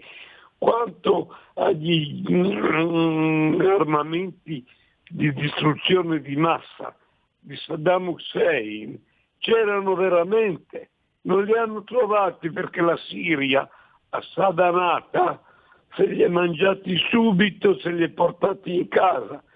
e ne ha fatto largo uso contro tutti e contro i suoi cittadini. eh, che- hai visto che cosa è successo, che cosa continua a succedere in Siria e tutti continuano a osannarla. Quella è la Siria dei banchieri, del CFR, Council on Foreign Relations.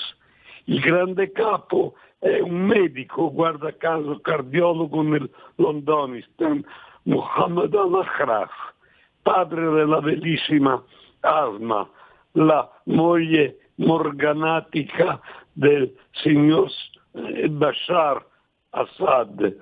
E, e lui è quello che manovra l'Iran e tutti i tentacoli eh, de- della Morgan Stanley, della JP Morgan. E se quelli sono ebrei allora io sono milanista. Eh? Senti, detto questo, possiamo parlare anche della fusione fredda. Funziona, elimina anche le scorie paleonucleari e, e permette di avere tanta energia pulita a mini prezzo. Bene, quello che l'aveva inventata, attuata, realizzata è sparito, desaparecido. Har Husserl Andrea Rossi dal 2017 non dà notizia di sé. È quello che aveva anche realizzato il refugo petrolio, col quale è possibile minare la monnezza senza inquinare e, e trasformi i rifiuti in idrocarburi. Basterebbero le coballe della campagna per dare a tutta Italia idrocarburi per tre anni almeno. Ok, vabbè eh, Franco, ehm, c'è un'altra telefonata quindi devo eh, chiuderle la linea e apriamo con la prossima telefonata. Pronto? Sì, pronto, eccolo qua. Ciao. Allora, una domanda, una domanda. Nel caso in cui, e voglio sapere una risposta, nel caso in cui fosse approvato, ammesso non concesso, il referendum sul- sull'abrogazione della legge Severino, la legge Severino decade esattamente il giorno dopo oppure mi, mi inventano un'altra cosa che assomiglia alla legge Severino con un altro nome? Questa è la domanda. La seconda cosa che ti pongo è la magistratura. C'è un magistrato mh, che va al Consiglio, Consiglio Superiore della Magistratura perché boh, devono indagarlo. Benissimo, come si fa? Siccome tra, tra cane non morde cane, si prendono, si estraggono a sorte iscritti all'ordine delle- degli avvocati, si estraggono a sorte, non so quanti sono i membri, 6, 7, 8, 9, e li indicano loro. Tanto hanno fatto lo stesso esame, hanno fatto lo stesso esame all'università. Uno ha fatto il concorso, l'altro non l'ha voluto fare. Ma sono sempre, sono sempre avvocati, cioè voglio dire, ne sanno, ne sanno qualcosa, forse anche di più. Ah, tutto qua, ciao. Va bene, grazie. No, sui referendum credo che naturalmente dopo, dopo il voto non, ehm, intanto non, non credo ci sia una legge pronta a sostituire, cioè una legge che sia già pronta eh, per recepire quello che è l'intenzione del, del referendum, perché immagino funzioni così. Vado a, provo a ragionare. Eh, il voto esprime una volontà popolare e se viene sancito anche dal, dal quorum, eh, diciamo, obbliga il Parlamento a occuparsi. Il Parlamento se ne occupa e poi, insomma, se, se Manzoni vuole eh, rammentare il referendum dell'87 che andammo a votare in tantissimi e che ci vide l'80% eh, votare per responsabilità oggettiva dei giudici, ecco, se, se Manzoni vuole suggerire il dubbio che dopo il referendum possa non cambiare nulla, questo dubbio c'è, questo pericolo. Eh, non è un dubbio, è un pericolo.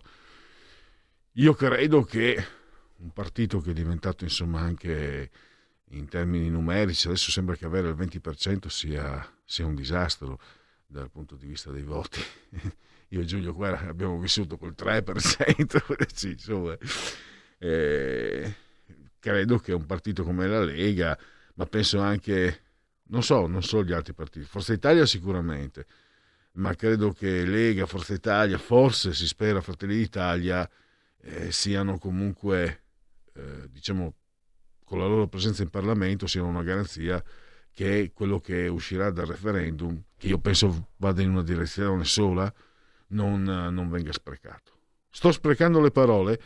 E c'è un sondaggio, sono tornati a, a fiorire i sondaggi, ma ve lo leggo dopo. Porta con te ovunque RPL la tua radio. Scarica l'applicazione per smartphone o tablet dal tuo store o dal sito radiorpl.it. Cosa aspetti?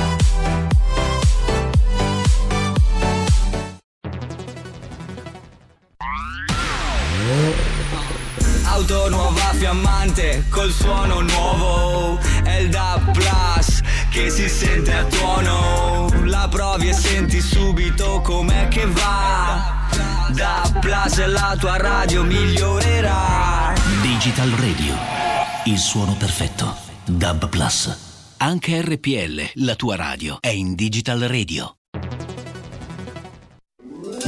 Stai ascoltando RPL. la tua voce libera, senza filtri né censura. La tua radio. finds time to manicure her nails. The other woman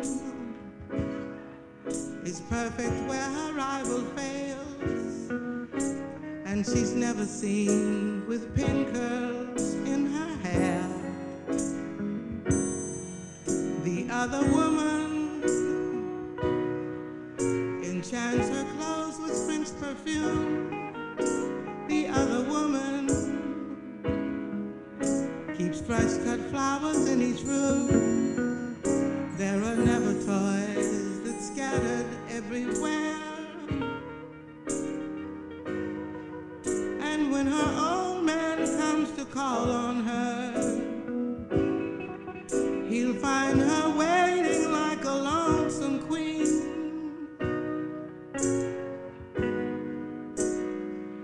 Cause when she's by his side, it's such a change from old routine.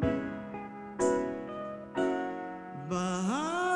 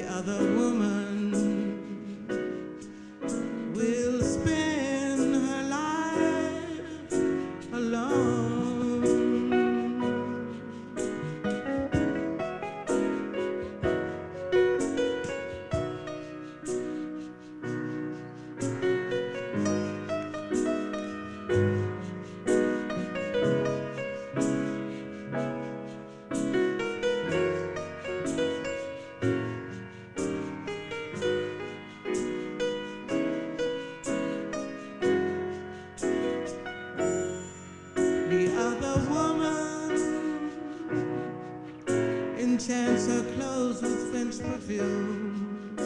The other woman keeps fresh cut flowers in each room.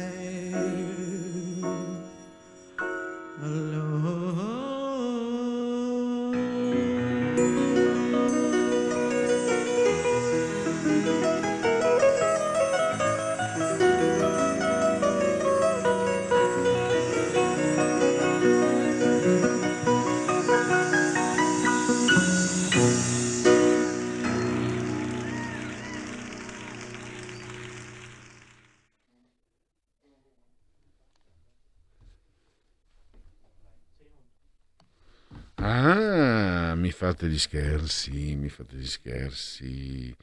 Nina Simone mi aveva rapito con la sua voce che merita veramente tanti, tanti applausi. RPL Radio, la vostra voce, chi si abbona a RPL campa oltre cent'anni. Aspetta, qui è arrivata una risposta. Chi è questo? Manzoni? Vediamo. forse non ti ricordi, eh? Quando si era stata la riforma Castelli, due giorni dopo veniva fuori dal cilindro Vassali che la, praticamente la distrusse. Ah. La riforma della magistratura la distrusse completamente. E non vorrei che con questa qua, con questo referendum, succedesse la stessa cosa. Semplice. No, no, adesso che me l'hai ricordato, hai fatto bene a chiarire. Oddio, comincio a trovarmi d'accordo con Manzoni, qualcosa che non funziona nella mia testa. Eh, Ha ragione, me l'ho dimenticato, me l'ho dimenticato la questione. Adesso sto rinfrescando qualcosa eh, vagamente. E... Vabbè, cos'è che si dice in questi casi? Noi la terremo d'occhio, cioè se si arriva al referendum eh, penso che RPL in testa, ma tutta la Lega e i cittadini, penso che insomma sorveglieremo. Vabbè, eh, andiamo avanti. Eh, dicevo, un sondaggio SVG. Fratelli d'Italia 20,7. Lega 19,2. Partito Democratico il PD 19. 5 Stelle 16,9. Forza Italia 7,1. Azione Calenda 4,1. Italia Viva Renzi 2,3 e i Verdi 1,8 e più Europa 1,6. Ah, mettiamolo in condivisione. Condivision, che non te l'ho detto prima. Perfetto, lasciamolo lì allora ancora, ancora un po'. E andiamo avanti.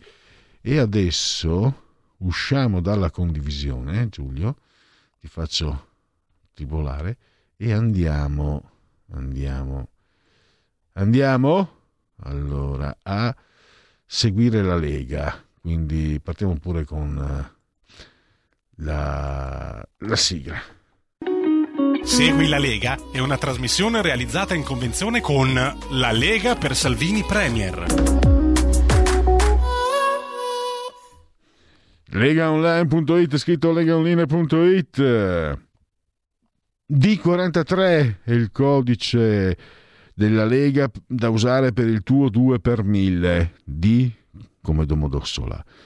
4 il voto in matematica. 3 il numero perfetto. D43 Un- una persona che conosco mi ha fatto presente guarda che 4 in matematica lo prendevi tu mi ha detto. Io prendevo sempre 8 da 8 in su. Eh bravo.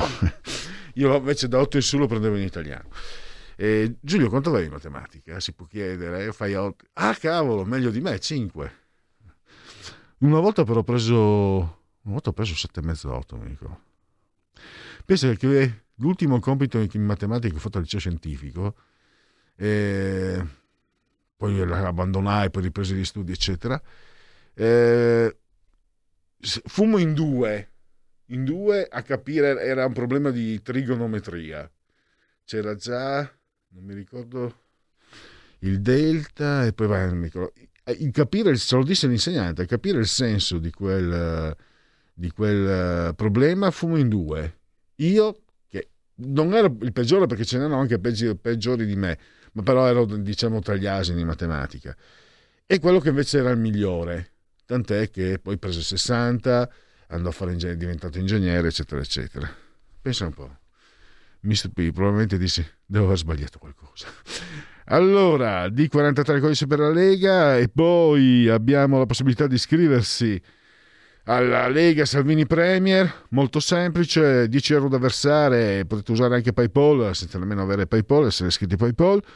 Poi il codice fiscale, i requisiti, i vostri eh, diciamo riferimenti e poi vi verrà recapitata la Magione per via postale la tessera Lega Salvini Premier.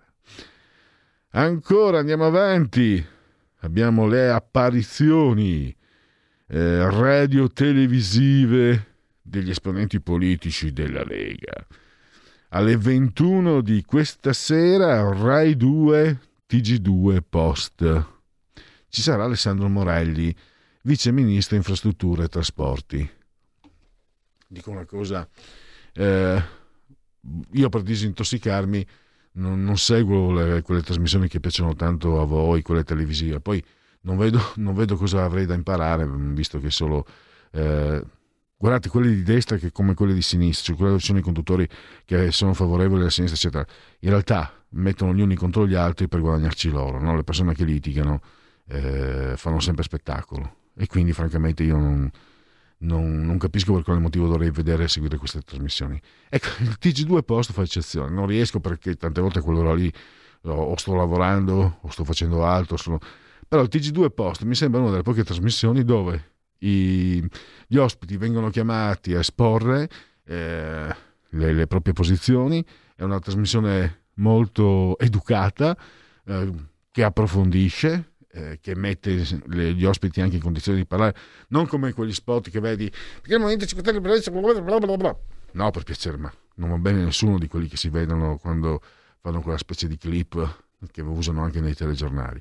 Invece lì no, non so più, adesso non mi ricordo chi sia conduttore o conduttrice, ma è un'ottima... Infatti mi sembra che non abbia molto, molto successo, cioè eh, è una trasmissione che viene abbastanza apprezzata dalla critica, magari gli ascolti non viene premiata, quindi significa che il popolo eh, c'è proprio com'è che diceva? Che credo lo dicesse Flaiano.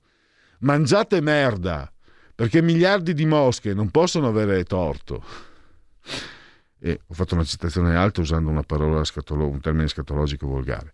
Che bravo che sono. Massimiliano Federiga invece domani nel cuore della notte alle 8.30 del mattino Sky TG24, il presidente della conferenza delle regioni, nonché presidente della regione Friuli Venezia Giulia.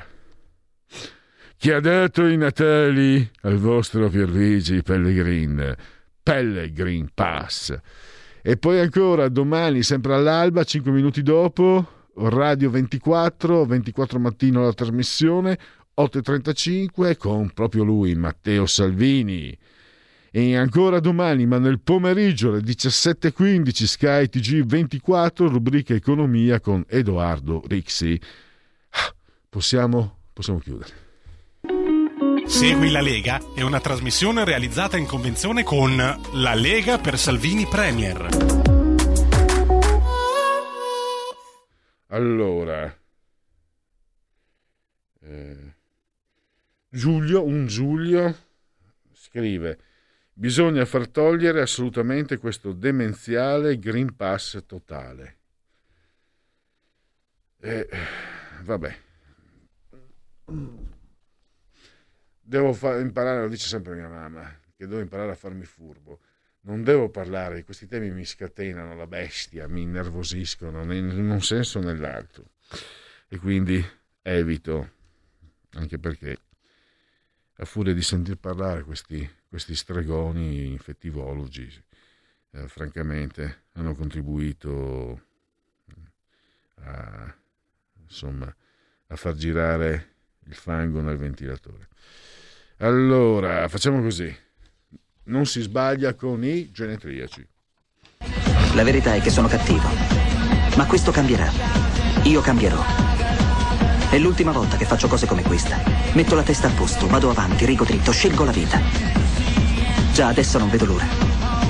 Diventerò esattamente come voi. Il lavoro, la famiglia, il maxi televisore del cazzo, la lavatrice, la macchina, il CD e l'apriscatole elettrico.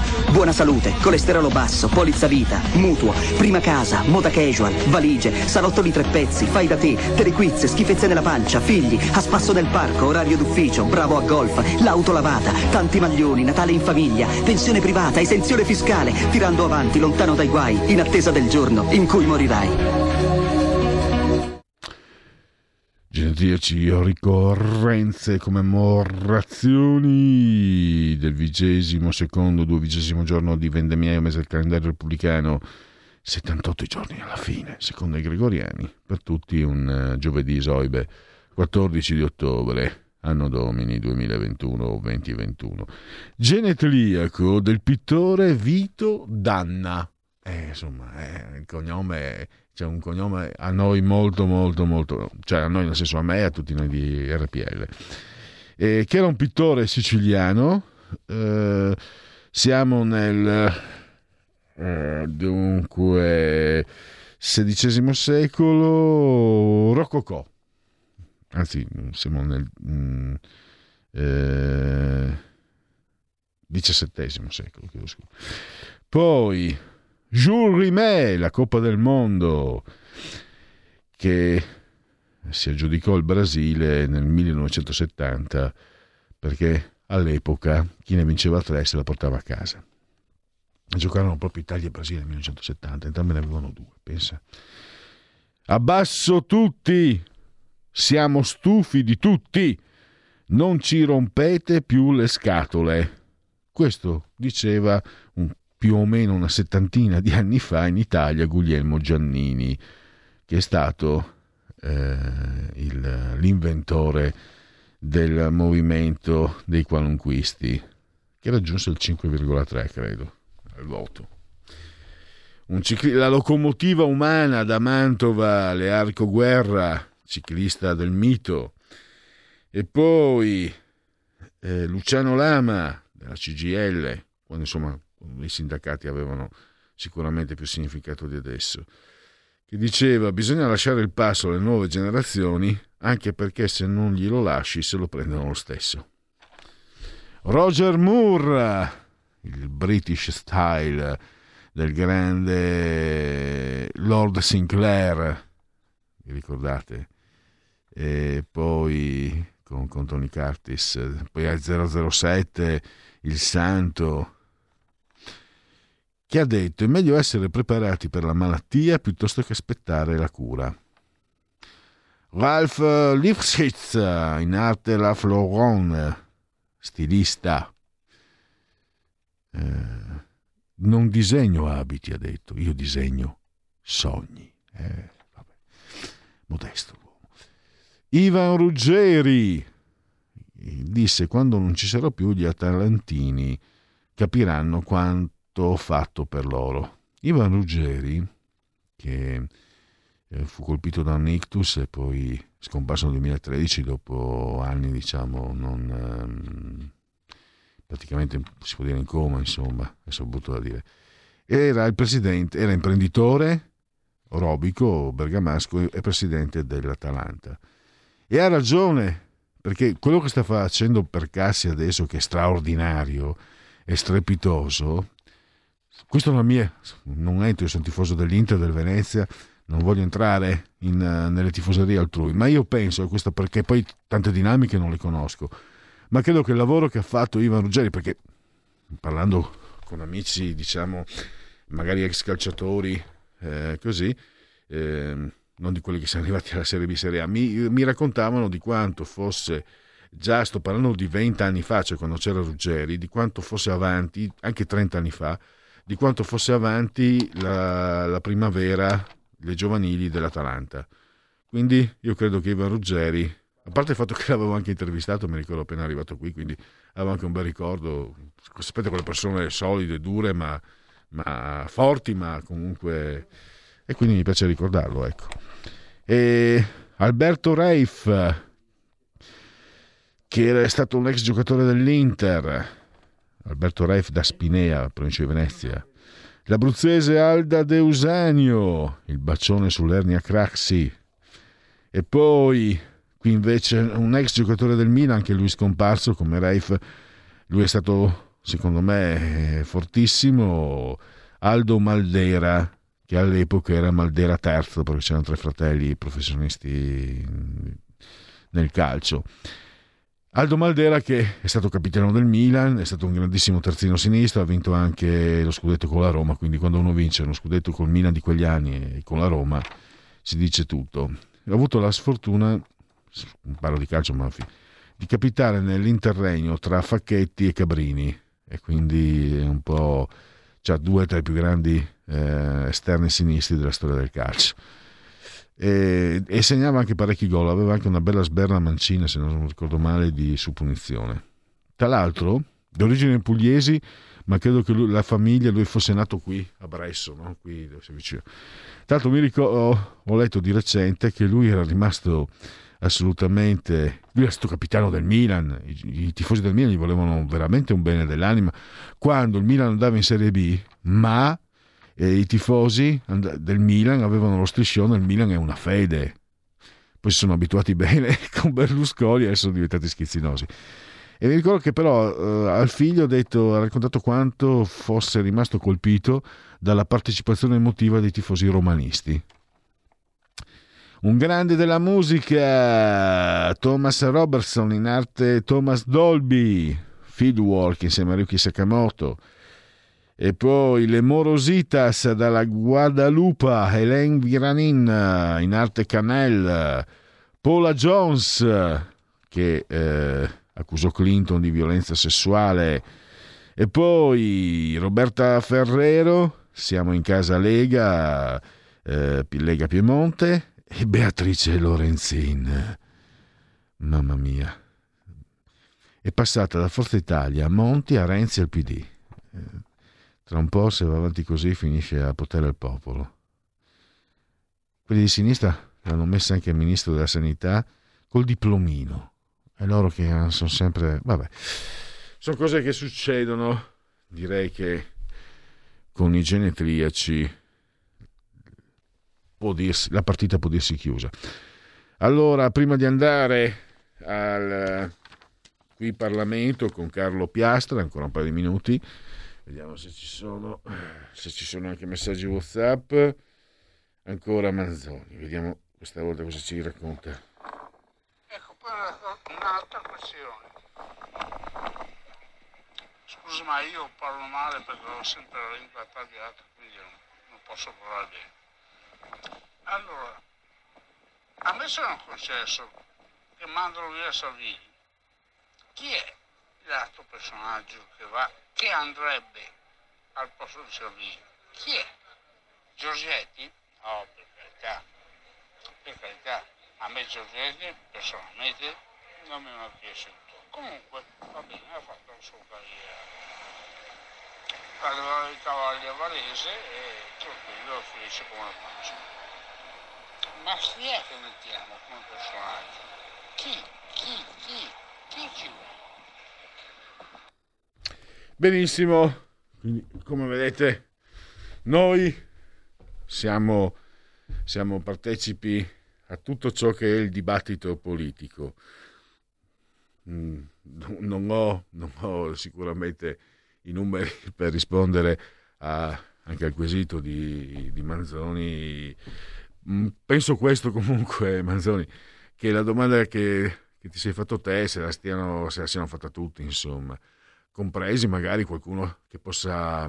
C'è tra alcuni ascoltatori, ci sono anche quelli che sono magari critici nei confronti di Salvini, ma penso che anche costoro eh, si facciano la stessa domanda. E poi credo onestamente, anche se devo dire che la cosa mi riguarda ormai fino a un certo punto, con l'età che ho, credo che i giornali ci abbiano anche marciato, ci abbiano marciato sopra, insomma, su queste presunte, diciamo, ri- rivalità. Allora, subito Carlo Piastra per qui Parlamento. Qui Parlamento.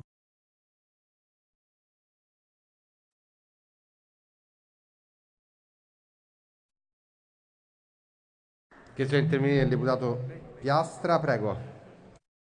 Pronto? Eh, grazie Presidente, onorevoli colleghi.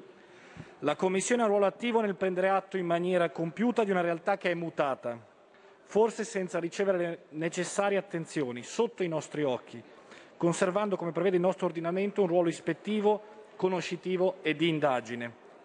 Nel giro di alcuni decenni il consumatore italiano è rimasto spesso preda di un mercato che ha garantito opportunità e opzioni un tempo impossibili, ma che al tempo stesso ha lasciato il cittadino solo nel dover gestire offerte, politiche commerciali divenute sempre più aggressive, fatturazioni e contratti che contengono dettagli spesso decisivi, mai più incomprensibili.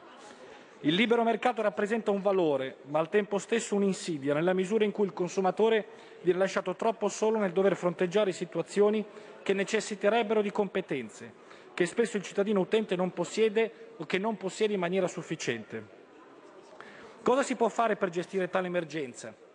Sicuramente la strada maestra è quella di insistere e investire sulla formazione e l'informazione, poiché il primo argine difensivo contro le truffe, i raggiri o le politiche commerciali scorrette è quello di rendere il cittadino competente, laddove oggi ci troviamo di fronte a un cittadino più informato rispetto al passato, ma piuttosto confuso.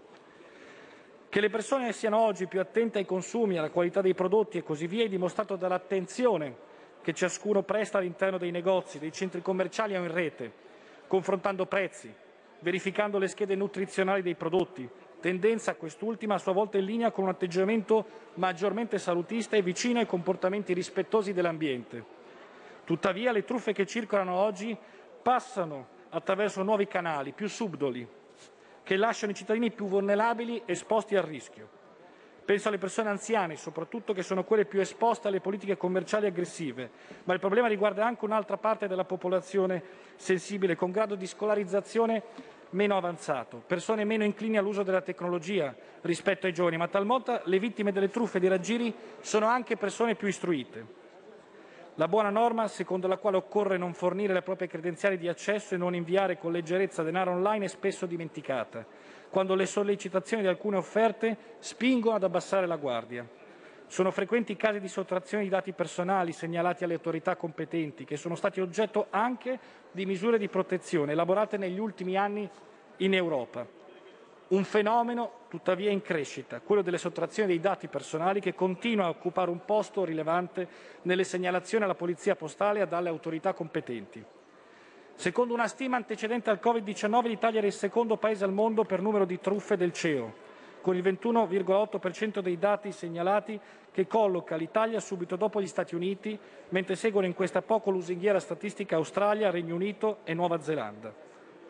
Le truffe e i raggiri passano dalla rete anche attraverso strumenti illegali, come software e trojan, ma bussano anche alle porte degli italiani.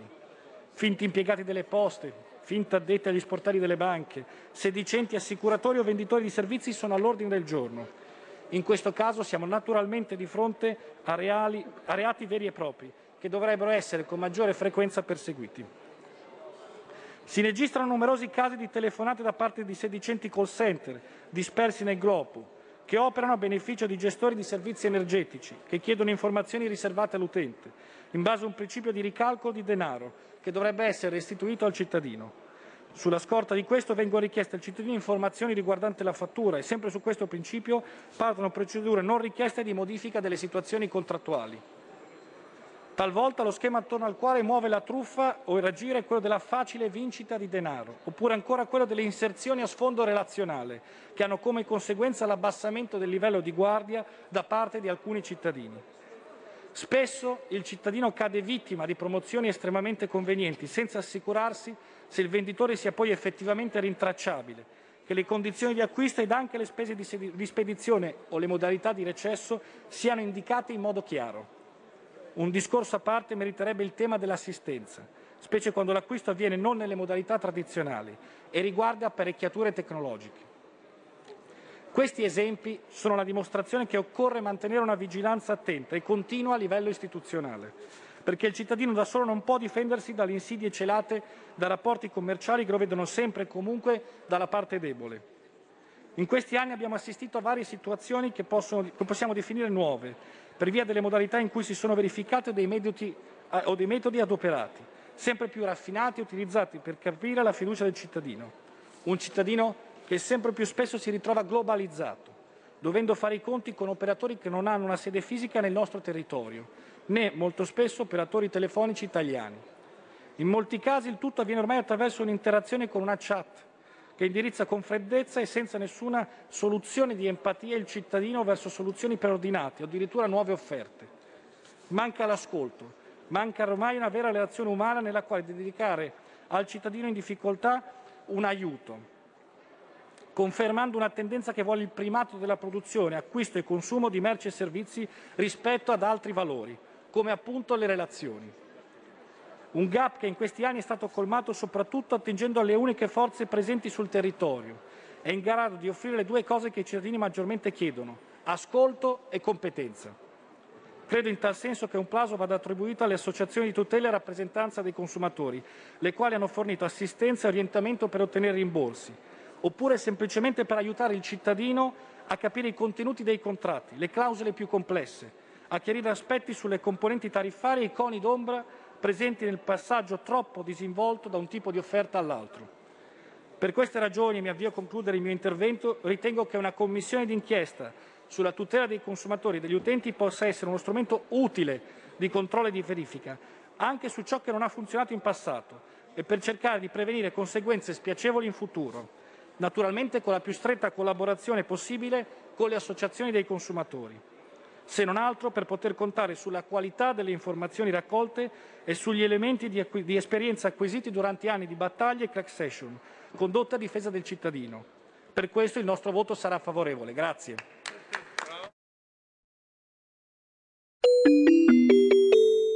Qui Parlamento. Lingue e dialetti cambia giorno e cambia orario. Giovanni Polli vi aspetta tutti i venerdì dalle ore 19.30. Solo su RPL, la tua radio. Ascoltate Giovanni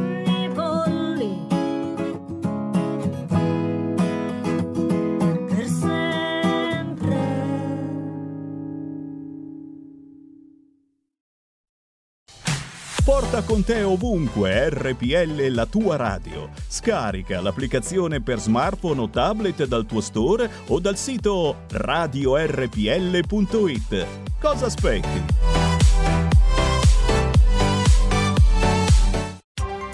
Coming Soon Radio, quotidiano di informazione cinematografica.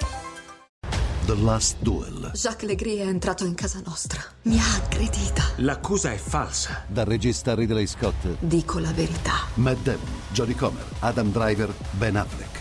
Uno di noi ha mentito. Chiedo un duello all'ultimo sangue. The Last Duel. Dal 14 ottobre solo al cinema. E se l'uomo dei sogni esistesse veramente? Il compagno dei tuoi sogni è già stato creato per te. Non è un uomo, è un robot. Dalla regista della serie di successo Unorthodox, una pungente commedia sull'amore e su cosa ci rende umani. Questo è quello che sogna il 93% delle donne tedesche. E prova a indovinare a quale gruppo appartengo io. I'm Your Man. Dal 14 ottobre solo al cinema.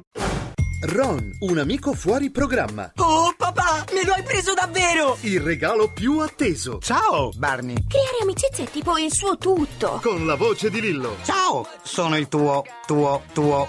Forse. Corri, andiamo! Ron, un amico fuori programma. Dal 21 ottobre solo al cinema. Bentornato Eddie Brock. Ne è passato di tempo. Ci sei mancato. Tantissimo. A ottobre. Arriverà il caos. Venom, la furia di Carnage. Noi due siamo uguali. Dal 14 ottobre solo al cinema.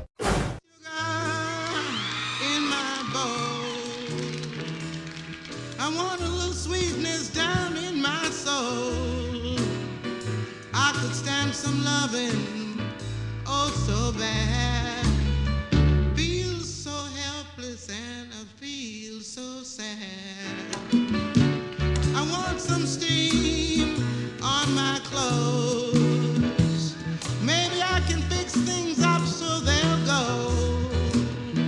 What's the matter, Daddy? Come on, save my soul. Drop a little sugar in my bowl. I ain't fooling. Drop some sugar in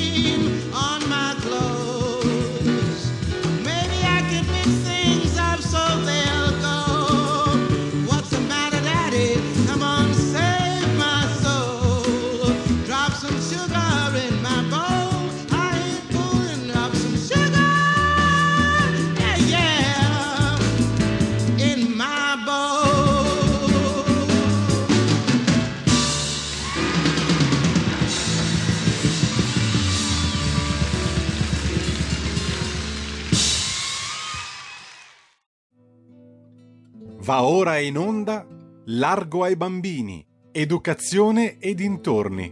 Dove c'è un bambino, c'è un'intera società con Francesca Corbella. Allora, benvenuta Francesca Corbella. Oggi parliamo. Tanto per- Buongiorno, buongiorno Oggi- Pierluigi, buongiorno agli ascoltatori. Allora, oggi parliamo di Green Pass, se non ho capito male. Oggi largo agli studenti, non largo ai bambini, largo agli studenti. Sì, Perfetto. parliamo, parliamo ancora di Green Pass. Cominciamo a non poterne più, eh, tutti quanti, di parlare di Green Pass. Allora, la volta scorsa avevamo parlato di A scuola con la voglia di imparare, era il titolo della, della rubrica.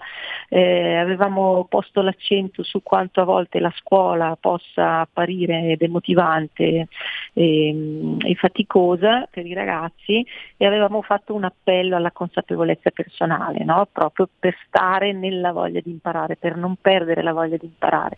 Ehm, ecco, qui abbiamo una importante lettera aperta degli studenti dell'Università di Palermo, ehm, indirizzata al magnifico rettore professor Fabrizio Miccari di Palermo, eh, proprio contro il Green Pass, con un'analisi molto interessante eh, che in questo caso per me rappresenta un esempio di aspirazione alta, di impegno, di desiderio di, di capire, di, ehm, di lottare anche per i propri, i propri diritti.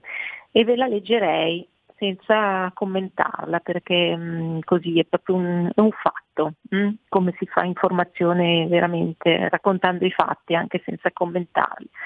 Gentilissime e gentilissimi tutti, in qualità di studenti regolarme- regolarmente iscritti presso l'Università degli Studi di Palermo e in linea con quanto sta accadendo in numerosissime altre università italiane, scriviamo questa lettera indirizzata sia all'intera comunità che vive quotidianamente l'Ateneo, sia a tutte le categorie sensibili alla nostra causa, causa, nell'intento di ristabilire un dialogo che permetta un dibattito sano e costruttivo riguardo il disagio che in queste ultime settimane interessa noi studenti da molto vicino. L'arrivo della pandemia da Covid-19 su scala mondiale da ormai quasi due anni ha stravolto la quotidianità di tutti noi, ad ogni livello, in ogni Stato. Tale situazione ha portato sacrifici e cambiamenti ed ora più che mai scelte. Mm? Tra le varie risposte date dall'uomo a tale situazione vi è una falsamente libera nella sua forma, autoritaria e ricattatoria nella sua sostanza, che il governo italiano sta imponendo ai suoi cittadini con il decreto legge 111 del 6 agosto 21, nel periodo che intercorre tra il 1 settembre 21 e il 31 dicembre 21, a tutto il personale scolastico del sistema di istruzione, compreso quello universitario, nonché a tutti noi studenti e studentesse dell'università, viene richiesto il possesso e l'esibizione della certificazione verde Covid, il Green Pass. Certificazione questa necessaria per poter accedere non solo a qualsiasi luogo dell'Ateneo, bensì anche all'erogazione ed alla fruizione in presenza del servizio di istruzione spettante di diritto. Una certificazione discriminante che oltretutto viene richiesta ora anche ai lavoratori, tutti di settori pubblici quanto privati, da domani. No? Categorie anche queste colpite come noi e a cui va la nostra solidarietà e vicinanza. La vaccinazione da Covid è a titolo gratuito, mentre la sua alternativa principale, l'utilizzo del tampone, oltre che invasivo, va specificato essere a pagamento, una spesa completamente a carico del singolo e soprattutto onerosa.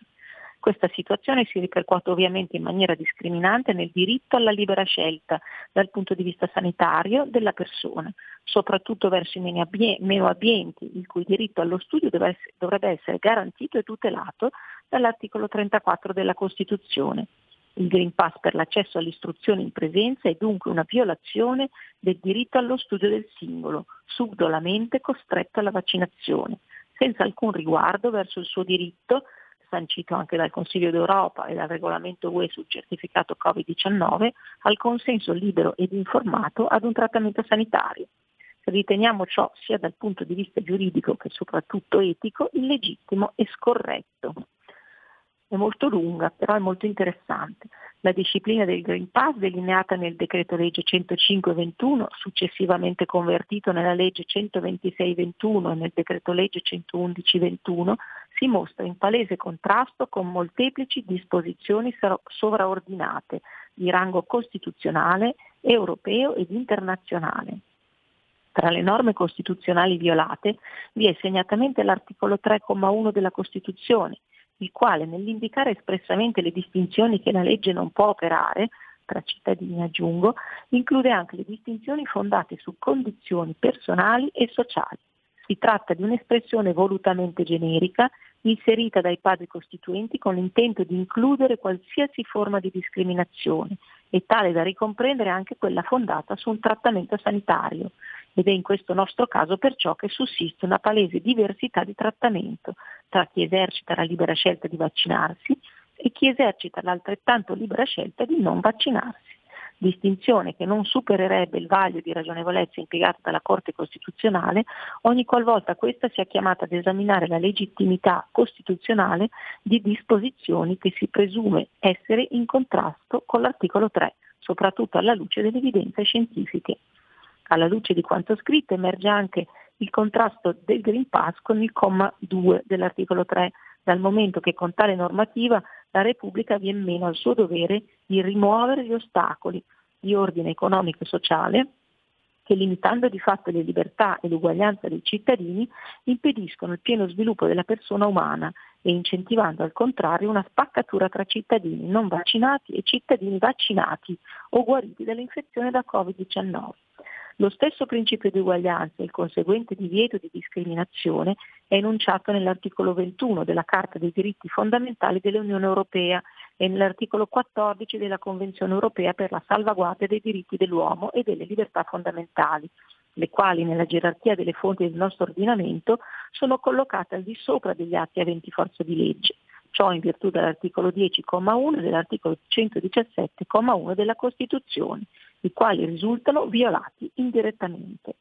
Aggiungiamo inoltre che il paragrafo 36 del regolamento dell'Unione Europea 2021 numero 953, così come emendato e dopo la mancata traduzione in italiano del paragrafo, con pubblicazione in Gazzetta Ufficiale dell'Unione Europea eh, 211 del 15 giugno 21 indica la necessità di non discriminare i cittadini europei che non sono vaccinati per necessità di natura clinica, di opportunità, di target group esentato, ma anche chi per scelta non si è vaccinato.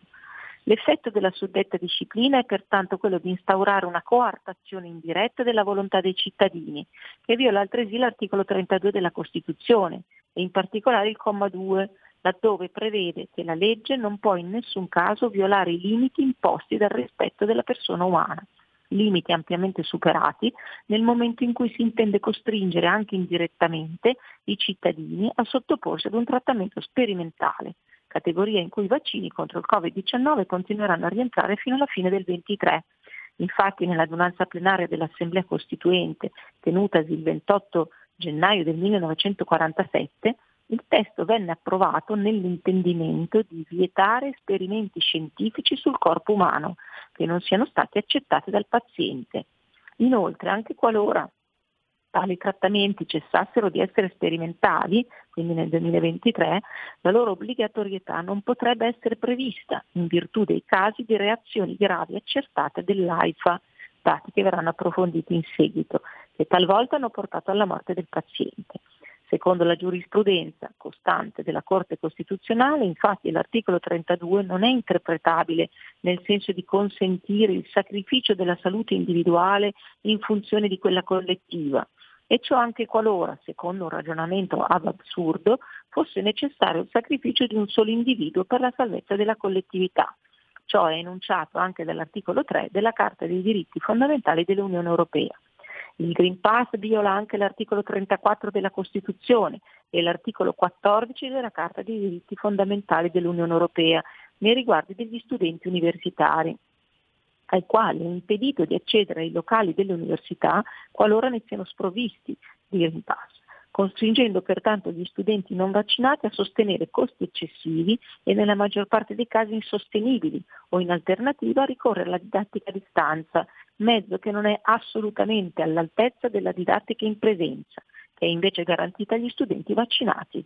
pur potendo questi ultimi contagiare allo stesso modo dei non vaccinati e nonostante entrambi paghino le medesime tasse universitarie, ricevendo un servizio quindi nettamente diverso. Inoltre la risoluzione 2383-2021 del Consiglio d'Europa al punto 8 stabilisce che fino a quando non esisteranno prove scientifiche chiare e consolidate potrebbe essere discriminatorio revocare le restrizioni per coloro che sono stati vaccinati mantenendole per coloro che non lo hanno fatto.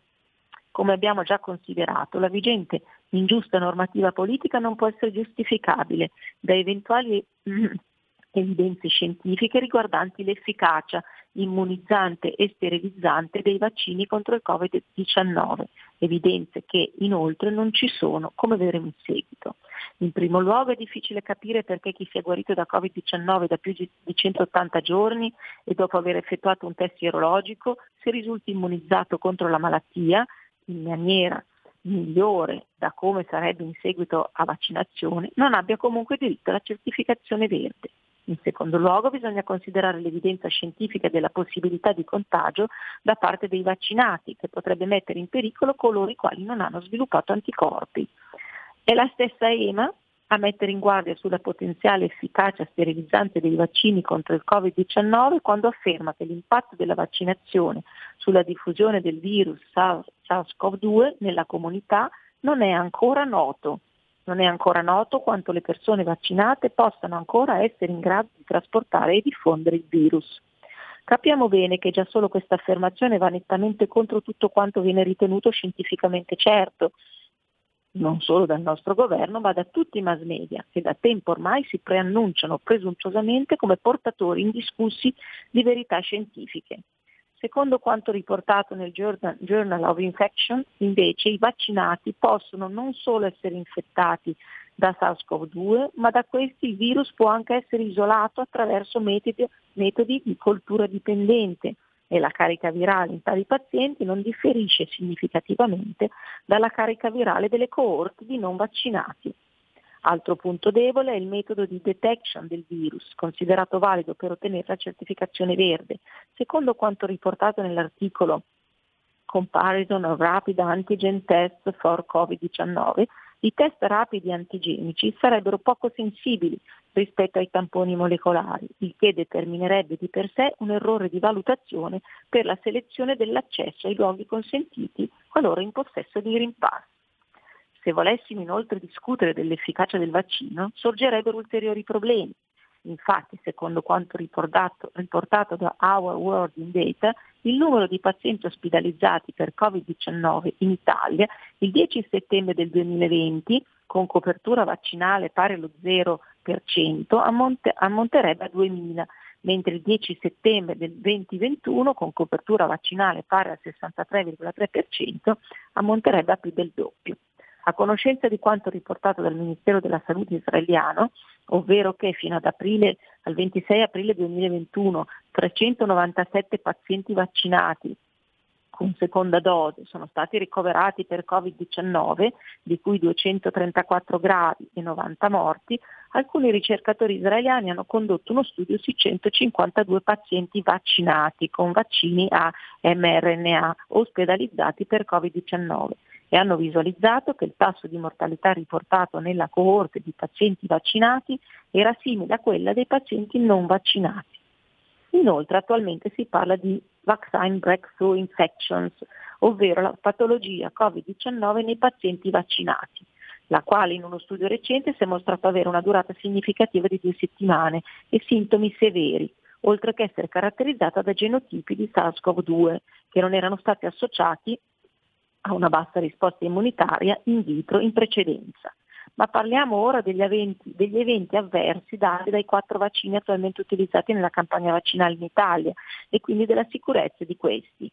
Fino alla data del 26 agosto 2021 sono state pervenute 91.360 segnalazioni di eventi avversi, e io rettifico a 101.000 perché era un dato che è stato dato ieri sera da Radio 24, di cui il 13,8% sono gravi, mentre 555 sono i casi fatali.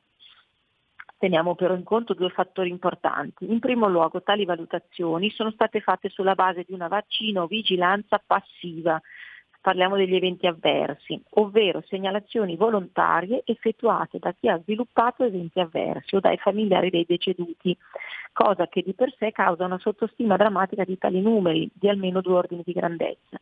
In secondo luogo il numero di decessi indeterminati e inclassificabili in totale ammonta al 37,6% del totale dei decessi, una percentuale troppo alta che dà un'ulteriore sottostima dei decessi indiscutibilmente correlabili alla somministrazione del vaccino. Per chi si fosse inserito nella trasmissione stiamo leggendo ehm, integralmente la lettera aperta degli studenti dell'Università di Palermo contro il Green Pass. Fra gli effetti avversi descritti nei foglietti illustrativi di tutti e quattro i vaccini sono riportati coaguli di sangue e trombosi. Uno studio recente illustra i meccanismi della trombosi causata dai prodotti vaccinali, compresi quelli a vettore virale, e afferma che la proteina spike, senza bisogno di essere adesa al capside del virus, può causare danni consistenti in seguito all'interazione di questa con i recettori ACE2.9. In breve, la consultazione delle pubblicazioni scientifiche indicizzate e di dati ufficiali provenienti da altri paesi, nonché il confronto con medici e ricercatori che operano intorno a noi, ci consente di aggiornare costantemente i dati sanitari reali, i quali risultano purtroppo omessi o mistificati nell'informazione ufficiale. Ecco che dunque rivolgiamo questo messaggio a tutti voi, gentilissimi e gentilissimi lettori, membri di una comunità accademica che salvaguarda e promuove i diritti fondamentali sanciti dalla Dichiarazione universale dei diritti dell'uomo, nonché i principi e i diritti fondamentali contenuti, contenuti nella Carta dei diritti fondamentali dell'Unione Europea, che tutela le libertà individuali, con particolare riguardo alla libertà di manifestazione del pensiero come strumento essenziale per raggiungere le finalità dell'Ateneo e le finalità sociali, aggiungo io, in generale, anche fuori dagli Atenei. In particolar modo con la presente ci rivolgiamo al rettore del nostro Ateneo, il professor Fabrizio Vicari, e al Senato accademico, in quanto voi siete organi garanti della tutela dei diritti degli studenti nello svolgimento delle personali carriere di studio, chiedendo di assicurare agli studenti tutti, indipendentemente dall'individuale e di diritto privata situazione sanitaria, pari opportunità nell'accesso allo studio e al lavoro, nella ricerca, nella progressione di carriera del personale docente e tecnico amministrativo, impegnandosi a rimuovere ogni discriminazione diretta e indiretta. Avanziamo in questa sede e con le migliori intenzioni la nostra proposta di dialogo franco e diretto, rendendoci disponibili anche ad un incontro. Fiduciosi e in attesa di vostro gradito riscontro, cordialmente gli studenti dell'Università di Palermo contro il Green Pass. Ecco, eh, l'unico commento che posso fare, al di là della parte mh, mm, che cita dati scientifici avvalorati anche da altre cose pubblicate, insomma non sono nuove queste cose, eh, però la, mi preme molto di sottolineare la parte ehm, eh, così su quel, sul sopruso che gli studenti mh, stanno subendo, o perlomeno quello che eh, ritengono che sia un sopruso.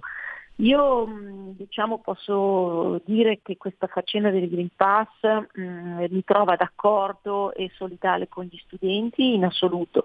Eh, la ritengo non tanto ehm, frutto di un calcolo perverso così, ma di una grandissima superficialità e faciloneria a cui mi auguro che si ponga in frettissima rimedio al massimo entro il 31 di dicembre e non oltre il 31 di dicembre.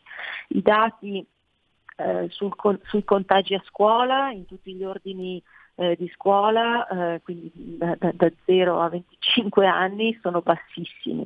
Addirittura negli ordini di scuola inferiori fino alle medie, anche il liceo, sono dello 0,05, bassissimi. Erano già molto bassi prima, sono molto bassi adesso.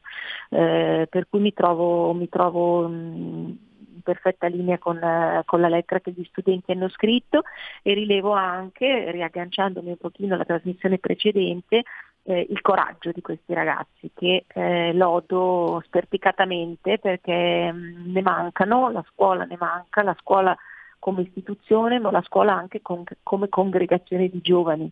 Ecco, io vorrei sentire il commento delle sardine a questa lettera, le quali sardine invece sono mute e silenti, compreso nei, nei riguardi della studentessa di Bologna eh, che ha anche lei ehm, espresso con forza una posizione contro il Green Pass entrando eh, caparbiamente eh, nell'Ateneo.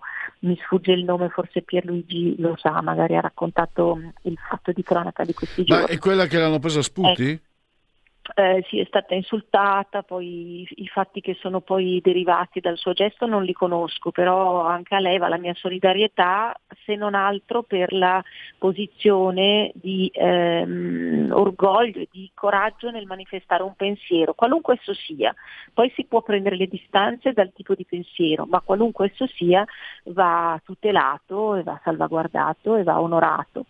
Ecco, poi se ne discute, adesso nel caso specifico non so poi come siano andati i fatti, magari Pierluigi lo, lo sa meglio di me. Eh, No, sinceramente non, il non hai no. approfondito nemmeno no. tu, va bene, ma avremo modo magari di approfondire. Eh, mh, però ecco, si- quello che si tiene e che va, che va onorato è il, il coraggio di parlare, di esprimere la propria posizione in un momento di grandissimo appiattimento del pensiero, ehm, a livello anche proprio di elaborazione filosofica, di, di- di pensiero in senso la- largo, in senso ampio, ma anche appiattimento nel, nel manifestare il proprio pensiero. È molto è difficile, è faticoso, bisogna essere coraggiosi, state anche assistendo a, a conseguenze che sono occorse da parte del ministro Lamorgese eh, nei confronti di chi ha espresso il proprio pensiero in modo maldestro, poi si è, si è- si- si è arrivati alla violenza, è stato un delirio, la violenza è se- sempre condannabile senza se senza ma,